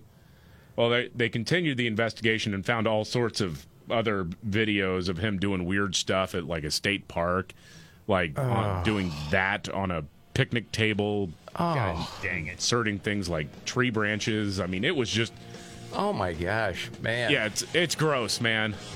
Yeah. Lock that guy up. Again, Penn State professor. Yes. Wow. Well, thanks for that update. This is the Markley Van Camp and Robbins Show.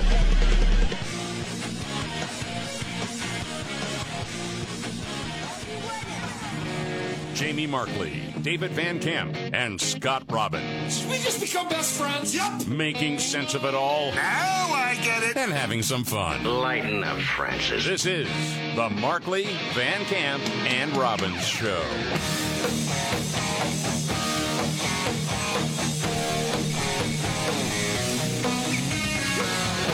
The Markley Van Camp and Robbins Show.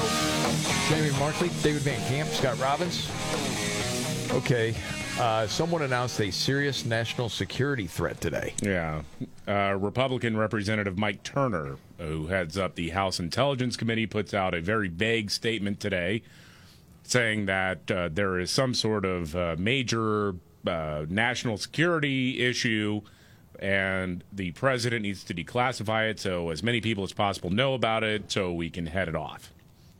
So a lot of people are saying, "Oh my gosh, that sounds serious," because then you've got Mhm. Democratic sources saying the same thing uh, to media, and then you're hearing that it has it's some sort of foreign military capability that it could have a destabilizing effect, and and so the speculation, of course, is running wild because nobody has actually determined what it is. Although you put two and two together, and maybe this isn't the case, uh, but there's been a lot of talk in recent months about a new uh, nuclear weapon. It's essentially it's cruise missile, then go somewhere around 620 miles. Uh, It's nuclear equipped that Russia has been developing uh, for ground use as well. So then you you you add to it the big press to get the House to agree to an, another round of massive funding for Ukraine. You're thinking, okay, is this guy really getting people worked up about Ukraine? Maybe it's not. Maybe it has nothing to do with Russia and Ukraine. I have no idea. However, okay. On February 9th, Mike Turner was in Ukraine meeting with Volodymyr Zelensky. Wow. So Okay. le- less than a week ago, this guy was in Ukraine uh, talking about America's commitment to their fight against Russia. Again, like like we talked about when this whole thing uh, broke today, it's like okay, I'm what am I being set up for? That's what I'm interested in. You know, the clip we had with J.D. Vance, senator from Ohio, talking to Tucker Carlson, saying there are a lot of people, they're not going to do this in front of cameras, but saying, yes, they know this is an unwinnable situation for Ukraine. But still, they want to help them best they can, you know, while they're still fighting, mm-hmm. knowing that this is absolutely useless. And again, you're talking about the military industrial complex and how much power they have and how much they give to different senators, congresspeople, and how much does that affect how people want to vote or call attention to a something that involves national security. Yeah. That's disgusting. I saw too where FBI Director Christopher Wray made an unannounced trip to Israel And he was there, to, was sitting with intelligence meetings too, before leaving for Germany, where he'll be today. Yep, people have brought up the point with Israel as far as an aid package to Israel. They're winning their war, and they have plenty of money. I'm not saying we shouldn't give to them, but if you're just you're like, wow, that's a pretty good point. It's not something you just think of off the top of your head. Mm-hmm. Ukraine is not winning. That's just it. And Vance laid out all the reasons. This is terrible. Yeah. What about our own border? We're not paying attention to the crisis that we have right here. It's it's crazy. There was a whole piece in the Federalist from John Daniel Davidson talking about how some of these people, these senators like Thom Tillis, North Carolina, apparently thinks you have to be a well-briefed U.S. senator to understand the nuances of the Ukraine war. Yeah. And that ordinary voters are simply too ignorant to have an opinion on the matter. You know, and these guys work for us. You, I know. Piecing, you know. Tillis said, Our base cannot possibly know what's at stake at the level that any well briefed U.S. senator should know what's at stake if Putin wins. You dumb people. So saying the other Republican senators say, no, we got to focus on our own border. They just don't understand the nuance. See? Yeah. We're supposed to trust you. The simpletons. We can't allow that to happen. Yeah. And then, well, he blasted the other Republicans who are being driven by the perceptions of their base and need to grow a spine and get behind sending another 60 billion to Ukraine. No, people are tired of that.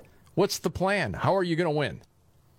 Well, we'd like to know what we're buying for our money. We'd like to know how what it's going for and how long we're going to be doing this. Yeah, you would. And what what is the official end in sight? What is it? They won't say. I don't think people initially had a problem with it as much as it was just No. like, "Hey, what what's going on here? This just keeps happening. We do this all the time.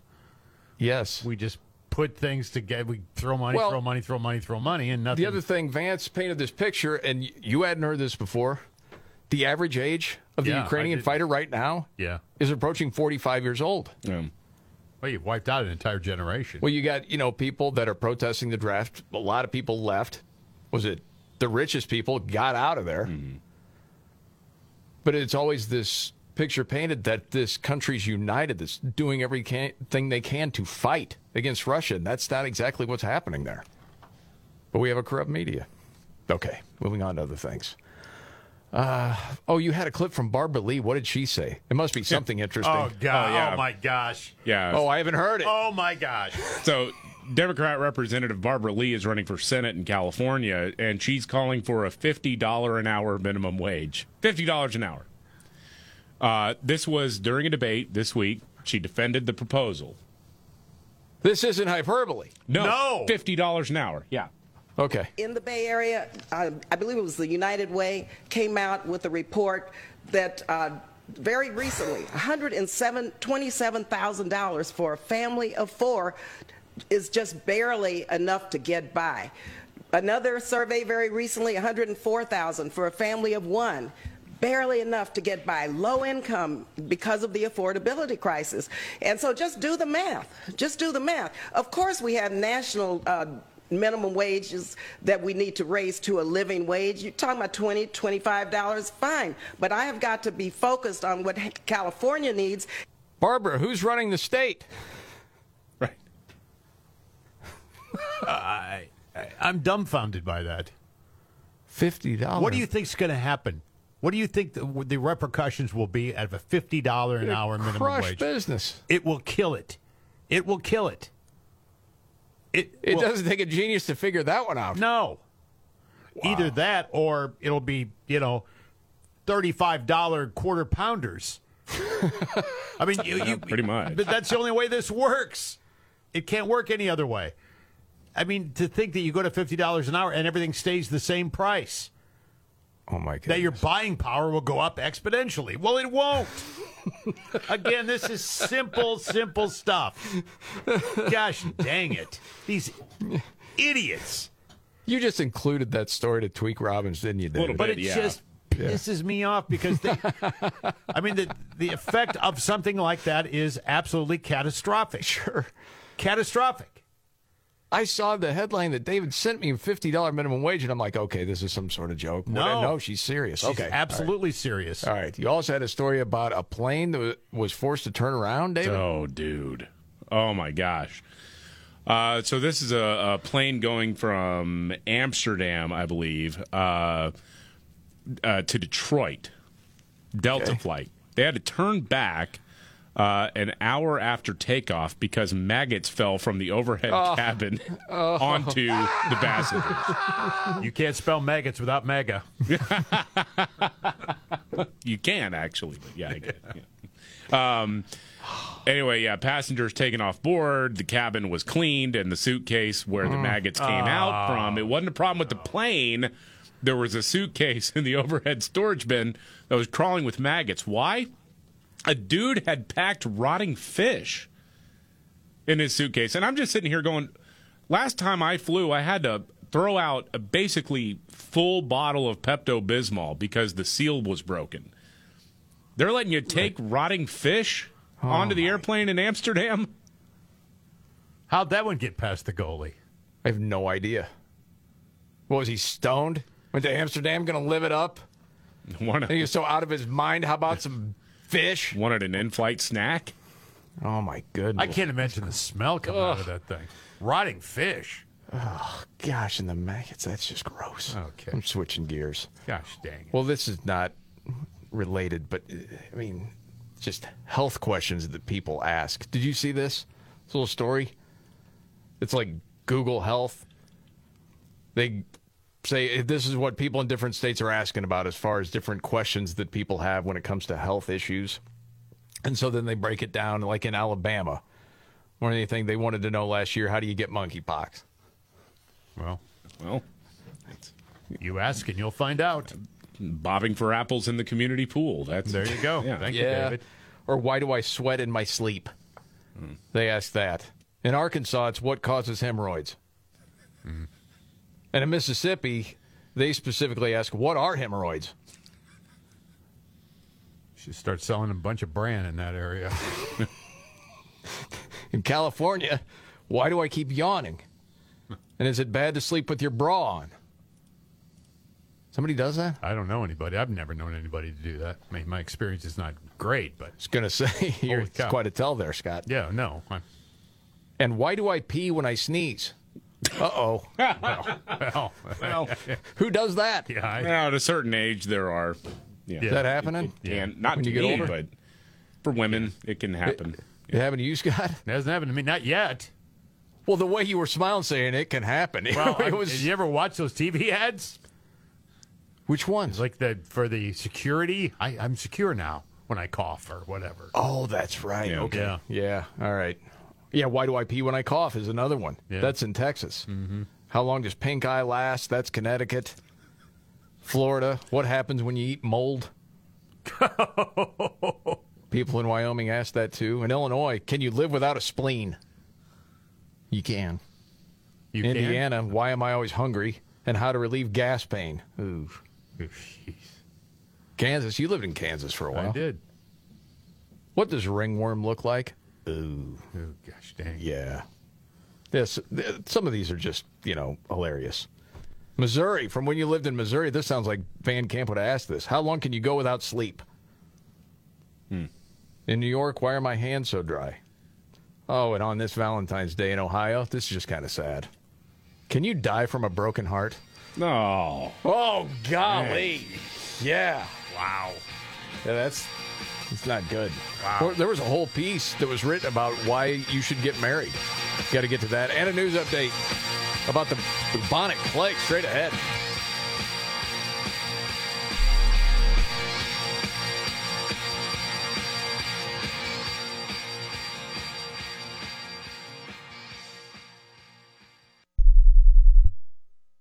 Running a business is a 24 7 job. And it's easy to fall behind on things like closing the books. If this is you, you should know these three numbers Thirty-seven thousand twenty-five one. 37,000. That's the number of businesses that have upgraded to NetSuite by Oracle. 25. NetSuite turns 25 this year. That's 25 years of helping businesses do more with less, close their books in days, not weeks, and drive down costs. One, because your business is one of a kind. So you get a customized solution for all of your KPIs. Everything you need to grow all in one place. Having all your information in one place makes it easy to make better decisions. And right now, NetSuite has an unprecedented offer to make it happen. Right now, download NetSuite's popular KPI checklist designed to give you consistently excellent performance absolutely free at netsuite.com slash MVR. That's netsuite.com slash MVR to get your own KPI checklist. netsuite.com slash MVR. Imagine it's the last ride, but your symptoms of irritable bowel syndrome with constipation, or IBS-C, are taking you for a ride. What should you do? Keep managing your constipation with belly pain the same old way? Or try getting ahead of your symptoms by talking to your doctor about treating it with Linzess, linaclotide. Linzess is a prescription medicine that treats IBS-C in adults. It's not a laxative. It's a once daily pill that helps you get ahead of your symptoms. It's proven to help you have more frequent and complete bowel movements and helps relieve overall abdominal symptoms, belly pain, discomfort, and bloating. These symptoms were studied in combination, not individually. Do not give Linzess to children less than two. It may harm them. Do not take Linzess if you have a bowel blockage. Get immediate help if you develop unusual or severe stomach pain, especially with bloody or black stools. The most common side effect is diarrhea, sometimes severe. If it's severe, stop taking Linzess and call your doctor right away. Other side effects include gas, stomach area pain, and swelling. Imagine what could relief from IBS-C mean for you? Talk to your doctor and say yes to Linzess. Learn more at linzess.com or call 1-800-LINZESS.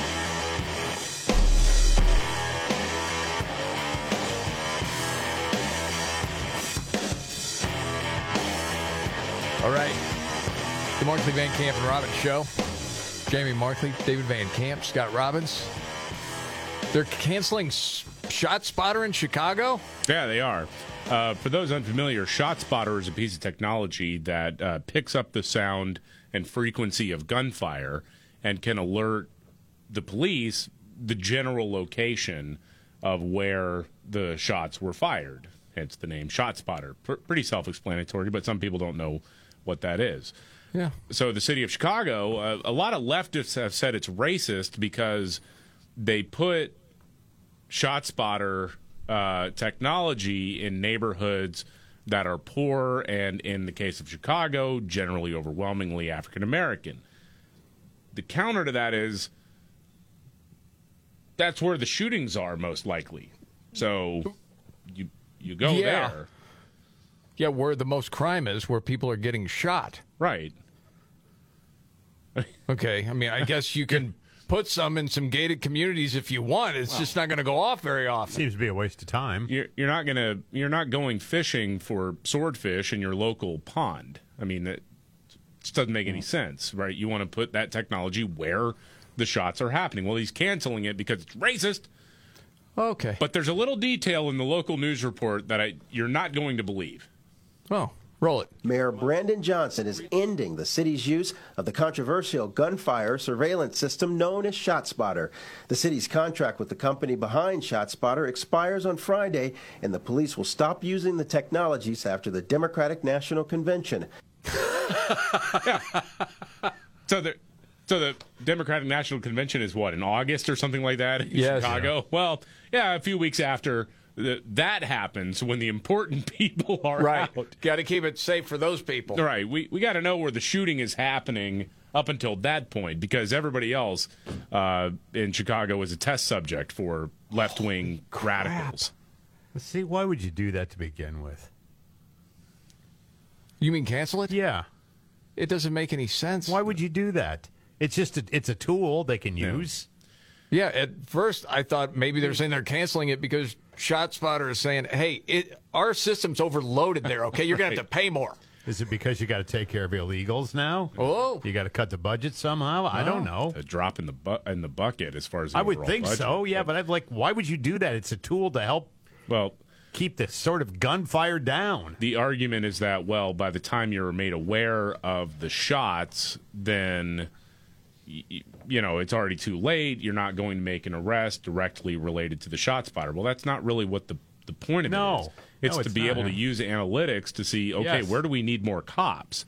Yes. And then the left wing activists, the crazy people who want everybody to get killed, they're just like, well, you know, now it leads to over policing in underserved communities. Well, oh dang it! Sorry, but again, it's like what ten percent maybe of those underserved communities who are causing most of the problems. So, any tool to lock up the bad guys and let you live in peace should be good. You would think. That's what a lot of people in those neighborhoods want. They say it. Man, but oh, no man. one listens. Gosh dang it! It's always got to be, well, we, we got to have more black police officers. And then it happens. And then black police officers arrest or have to chase somebody down. And then, well, it's just a problem with police and the Yeah. way that they're taught. It's always something. How about stop breaking the friggin' law? Yeah. Start there. Well, bust down on people uh, with illegal guns. I don't want to do that. Okay. All right.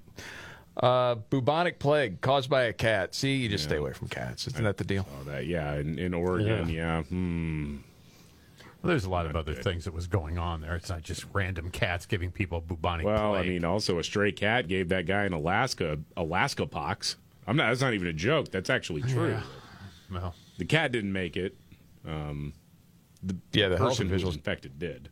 confirmed a case of bubonic plague last week, marking Oregon's first case since 2015. Yeah, I was just thinking that's two different cat stories. Yeah. I got nothing against cats. It's fine. You love your cat, Scott. I know. I do love my cats. Yeah. By the way, because it's Valentine's Day, there's a new dating app called Score. You heard about that? No. Why are you laughing? I just is it is it scoring people at a one one through ten? No, it's Oh. credit score. Got to have 675 Oh. or higher. to date who? Anyone? This is the Markley Van Camp and Robin show. Yep. Yes. Men and women? Yeah. It's, Okay, it's- you all want to know that person's credit score before you start dating. Some people that's important. I I still don't think that's a terrible idea if you're trying to, you know, if you're trying to narrow down romantic partners. If you're if you're really thinking I'm in marriage mode and settling down. Yeah. I don't want to say No? who it was. Let's just say, okay, with my kids aged, you know, like 18 to 25, I'm around different, and I hear conversations or whatever. When one person says to the other, Oh, really? You're thinking about that person or whatever. 85 grand in debt from student loan and a liberal arts degree. Good luck with that. Yeah, well, I've never heard anybody that age say that to somebody else before. That's in play. Wow. All right, news update and the Scott Robbins trifecta straight ahead.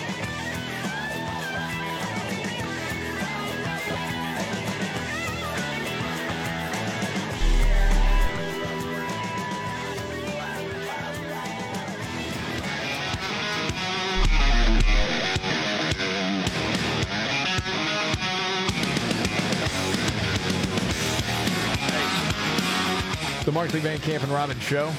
I'm Jamie Markley. That's David Van Camp. There's Scott Robbins. How do you? I go down the list. You sure? Yeah, whatever. He's Yeah, fine. right. Yeah. You got a news update, David? Yeah, I do. So we've been following this mysterious and very vague statement that was put out by uh, Representative Mike Turner, who heads up the House Intelligence Committee, saying there is a threat.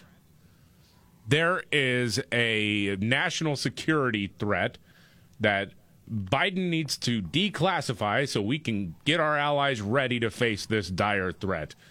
And no one knows what he's talking about except for all the people who have access to that kind of classified top secret information. Um, apparently, it has to do with Russia and space. Okay. I don't know, again, what it is. Mike Lee, senator out of Utah, said, very interested to learn about this threat. Also, very interested to know why the spy guys are raising mysterious alarms right now before we're about to reform illegal domestic surveillance under FISA. Interesting. I mean, there's a lot of things at play here. I'm, I'm one. I mean, to me, the obvious tell is you know, they really, really, really want that Ukraine funding to go through the House of Representatives. So let's say that Russia's got a big, scary space nuke, and maybe they do. Again, I open-minded enough, but the trust has been completely shattered when it comes to the intelligence community, when it comes to people in Congress, and especially when it comes to Russia that's not a pro-Russian statement. It's just like I understand Vladimir Putin's a bad dude. He's a scary bleeping guy. Yeah. Um I, I get that, but I, I don't know. When when it's Lucy with the football, right? At a certain point, we all got to be a smart Charlie Brown and walk away. Well, I mean, I'm with you, man, especially when you find out this dude that is clanging the bell was just in Ukraine. Yeah, less than a week ago. Yeah. Like, okay. And, you know, as far as Putin goes, I mean, when it was Hillary in the stupid button, yeah. It was all good. See, this is the way you have diplomacy and you talk and blah, blah, blah. That was fine. And then all of a sudden, you- you're going to interview Vladimir Putin, Tucker Carlson? Right. Putin stooge, blah blah blah. You, no, you don't. You don't believe any of this stuff anymore. I mean, that's what happens when the trust is broken. Man, oh man, we didn't have time for everything today. You know, and there's a million stories like this too. Real quick before your trifecta, did you see where that private school in L.A. was forced to close because Yeah. of the homeless drug users, all the intrusions, Yeah. and indecent exposure Yeah. around the school? So they closed the school. Yeah. By the way, private school serving the city's black and Latino youth. You know, rather than clean up the freaking problem, they close the school. Yes. Guess who wins? The guy with his pants around the ankles that's, you know, strung out on dope. That guy. Um, you send a few guys in there with batons to apply exactly expertly to the back of those uh, druggies' skulls and let the kids go to their school. Exactly. What are we doing? I don't understand. We're closing the school because this is happening instead of dealing with the problem? Yes. As to why the school is closing? Yes, it makes Well, sense to no one. Yes. Gosh dang it. Well, you're all good and ramped up now. Man, you ready for your big yes, three? All right, yeah. let's roll it. Are you ready? One, two, buckle my shoe on. It's the three most important news stories of the day. I hit the trifecta. Well, at least according to Scott Robbins. It's the trifecta on the Markley Van Camp and Robbins Show. Every day about this time, the Scott Robbins trifecta, his top three of the day, helped by his hero. I'm Casey Kasem. Hey, buddy. It's Valentine's Day, so you got. Uh, I'm ready. You and the Valentine got a big date tonight? I'm ready. Three. Of course. Yeah. Number three, I, I love the headline so much that you just gave me. I don't even want to spoil it, okay? It's about a teacher. Yeah. And you, you just go, because I think this is hilarious. Well, the art industry, marketplace, buyers, sellers, you know, some people make money doing this, trading their little artwork out for dough. And by the way, in 2023 alone, the top 100 pieces of the auction b- brought in 2.4 billion. Well, so a lot of artists are selling their works. Well, a lot of people and a lot of kids too, for that matter, put their heart and soul into their art at school. And a little middle school in Canada was no different. So they, uh, the art teacher there was grading their stuff and then taking it and selling it. I saw that story. It's unreal. This guy was selling freaking art for middle school teachers and was making like 100, 120 bucks a pop. Yes. Yeah. And the way I understood it, tell me if I'm wrong, it was encouraging different kids to do different pieces. Like Yes. he would say, Could you paint me a picture of this, fill Right. in the blank, so he could sell it? Yeah, it was called Creepy Portraits. That was his online place. Yeah. And the kids would create this art and then he'd sell it. Yes. That's incredible. Yes. Yes. That's amazing. I, I know it is. Really is. I mean, that is that illegal in Canada? Is that more importantly? I've got a couple of kids. Is that illegal in the United States? I would certainly think you can't take somebody's work and then resell it without their prior knowledge or permission. And when you're in middle school, you can't give that.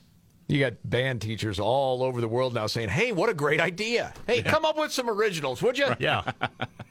Gosh dang. That'd be awesome. Now, I'm, on with the countdown. Teacher probably just got hired in Chicago, too. right. Scott Robbins trifecta top three of the day. Two. Uh, number two, the Pop Tarts guy is dead. Oh. William Bill Post, the Michigan native who was the key figure in creating Pop Tarts, has died. 96, by the way. Oh, it's a good long life. Bill would say, Yeah, it wasn't really all me. He said, I just assembled this amazing team that developed Kellogg's concept of shelf stable toaster pastry. We made it into a very fine product that we could bring to the market in a span of just a few months. So we collaborated then, and the growth of Kellogg's and Keebler's continued until Kellogg's finally purchased the Keebler Company. That's another piece of my childhood and adulthood to pass into history. Pop Tarts. Yeah. And no word, by the way, on whether he was cremated in a toaster or not. No.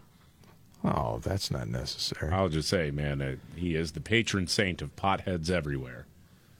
I, got- I got Really, I did not know that The Pop Tarts were a big thing with the potheads. Well, dude, I mean, it's Well, yeah, I mean, you go home at three and you're hiring a kite and you're hungry and yeah, that part I get. grab the Pop Tarts, baby. I thought it was always usually Funyuns, chips, stuff like that. Was really sometimes or you got some a sort of sweet ice tooth. cream. Yeah, you got that sweet tooth. You got to take the edge off a little bit. I remember when these things came out, and my mother put them into the toaster, toasted Mm-hmm. them up, went about her business, waiting for them to pop out, came in, and the toaster was on fire, was burning a cabinet underneath it. Oh, no yeah. way. The pastry caught fire. Yeah. Holy smokes, like, man. there's a fire. My, my, so she unplugs it, dumps flour on it or something, smokes all over the place. Wow, I've never heard that one before. we, we we used to want Pop Tarts as kids. Yeah. and it was a special occasion when you got the like toaster pastry off-brand version of Yeah. it. Oh yeah. Right. You know what Oh, we yeah. usually got though? That What's was that? supposed to fill the void.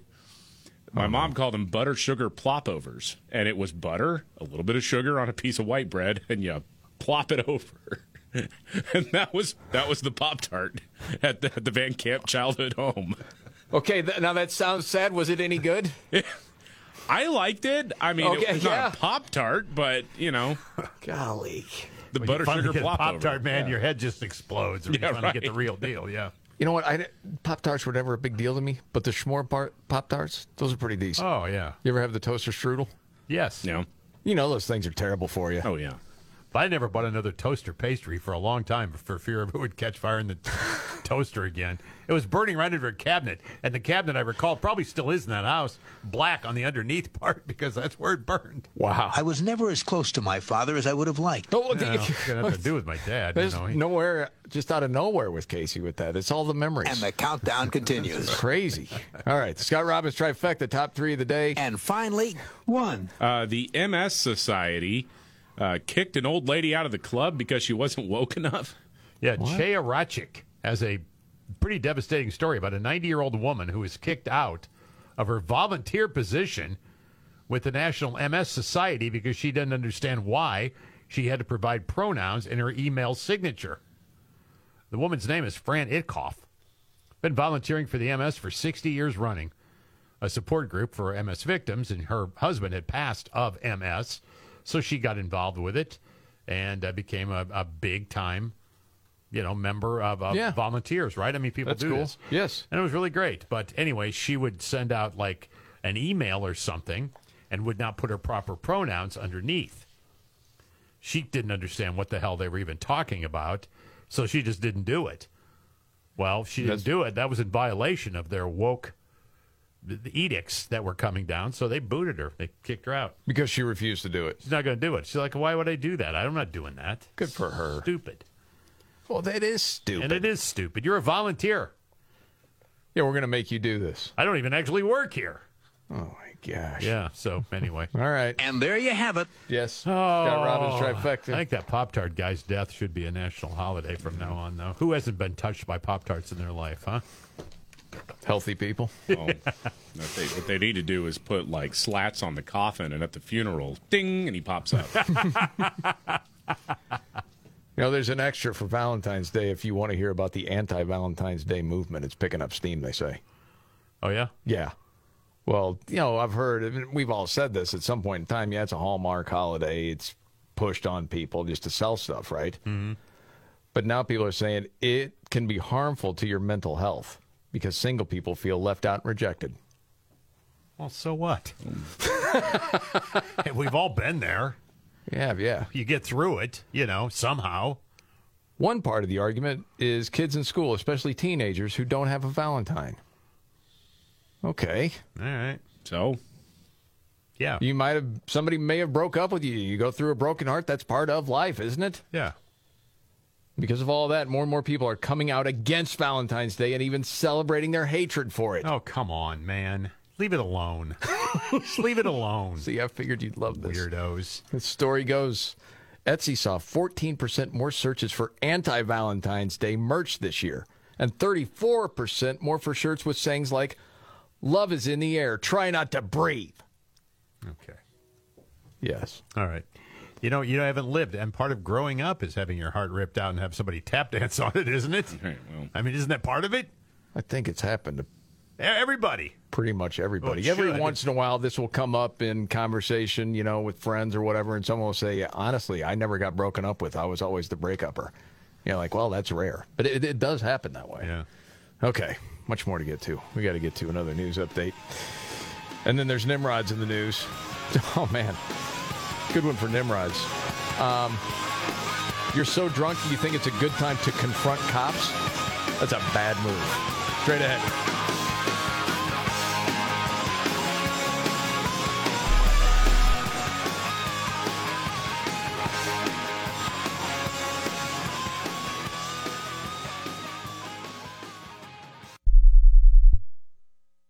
Chilly winter mornings are perfect for staying under the covers and having breakfast in bed. HelloFresh knows that, and they're giving away one free breakfast item with every single HelloFresh delivery for life. That means while you're a HelloFresh subscriber, not only will you enjoy your pick of the tasty dinner recipes they're known for, you'll also enjoy breakfast for free. HelloFresh actually has you covered for every mealtime occasion with a delicious array of quick lunches, sides, snacks, apps, desserts, and more. And not only does HelloFresh help you cut back on extra trips to the grocery store, but their pre-portioned ingredients help eliminate excess food waste. This new year, make eating better and saving money a priority. And make it easy with America's number one meal kit. Join HelloFresh today and get free breakfast for life with code MVCRFREE at HelloFresh.com slash MVCRFree. That's one free breakfast item per box while subscription is active with code MVCRFree at HelloFresh.com slash MVCRFree. My doctor told me my cholesterol is borderline, so I took control with Garlique Healthy Cholesterol Formula. Garlique helps maintain healthy cholesterol safely and naturally. It's odor and taste free, and Garlique is a world leader in garlic potency. I'm taking charge of my cholesterol with Garlique Healthy Cholesterol Formula, cholesterol's natural enemy. These statements have not been evaluated by the FDA. This product is not intended to diagnose, treat, cure, or prevent any disease. The term natural references only the garlic in the product. Use as directed. Do you hear that? Asthma triggers are everywhere, from dust mites, pet dander, and pollen to smog and smoke. An asthma attack can strike anywhere, anytime. Be prepared with quick acting Primatene Mist. Clinically proven to open airways quickly. It's the number one FDA approved asthma inhaler available over the counter. Primatene Mist. Breathe easy again. Use as directed.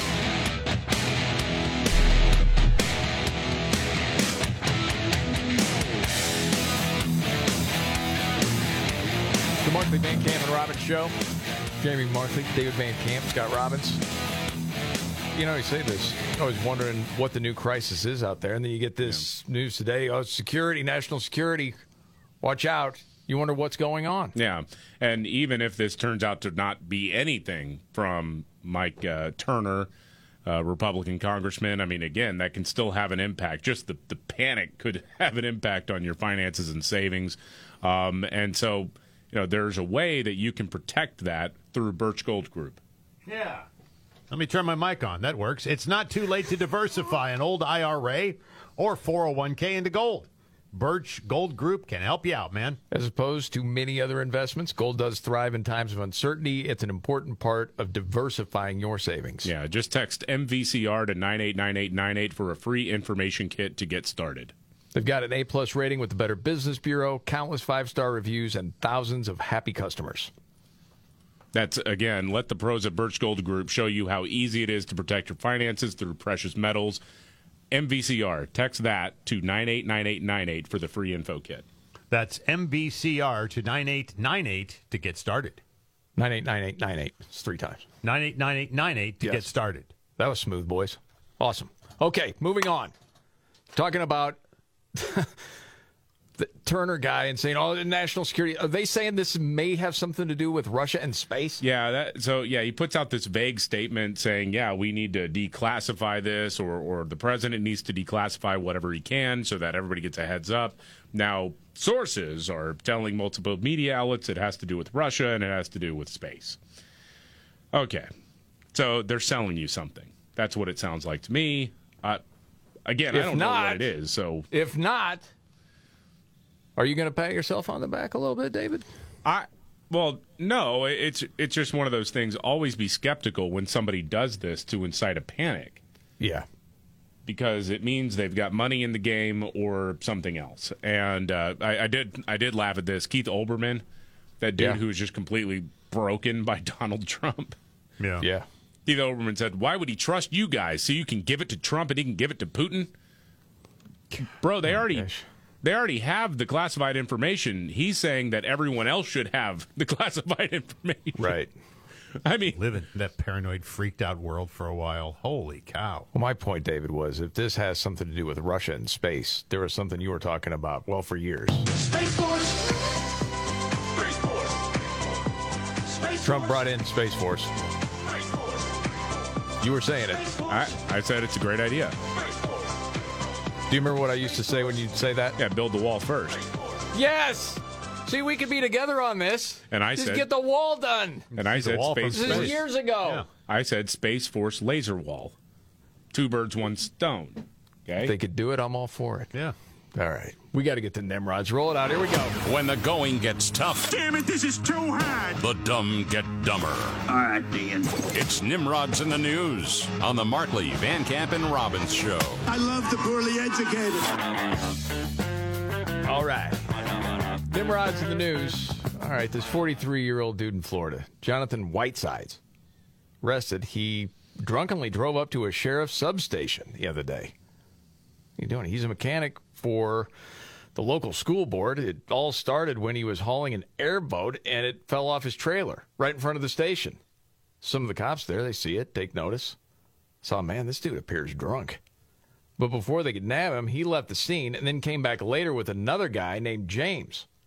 And then these two guys started arguing and the cops came out.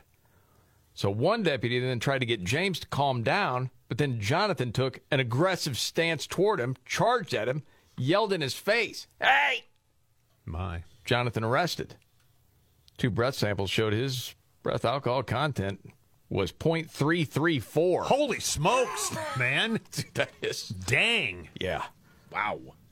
Yeah. Um, yeah, that's a little crazy. The other dude was 0.307. That's something, man. Well- that's a whole lot of boozing. They're buddies. Man, oh man. And then another story. This was in Washington State. Suspect pulled a knife during a robbery at a convenience store. The store owner, well, he had a bigger knife, a machete.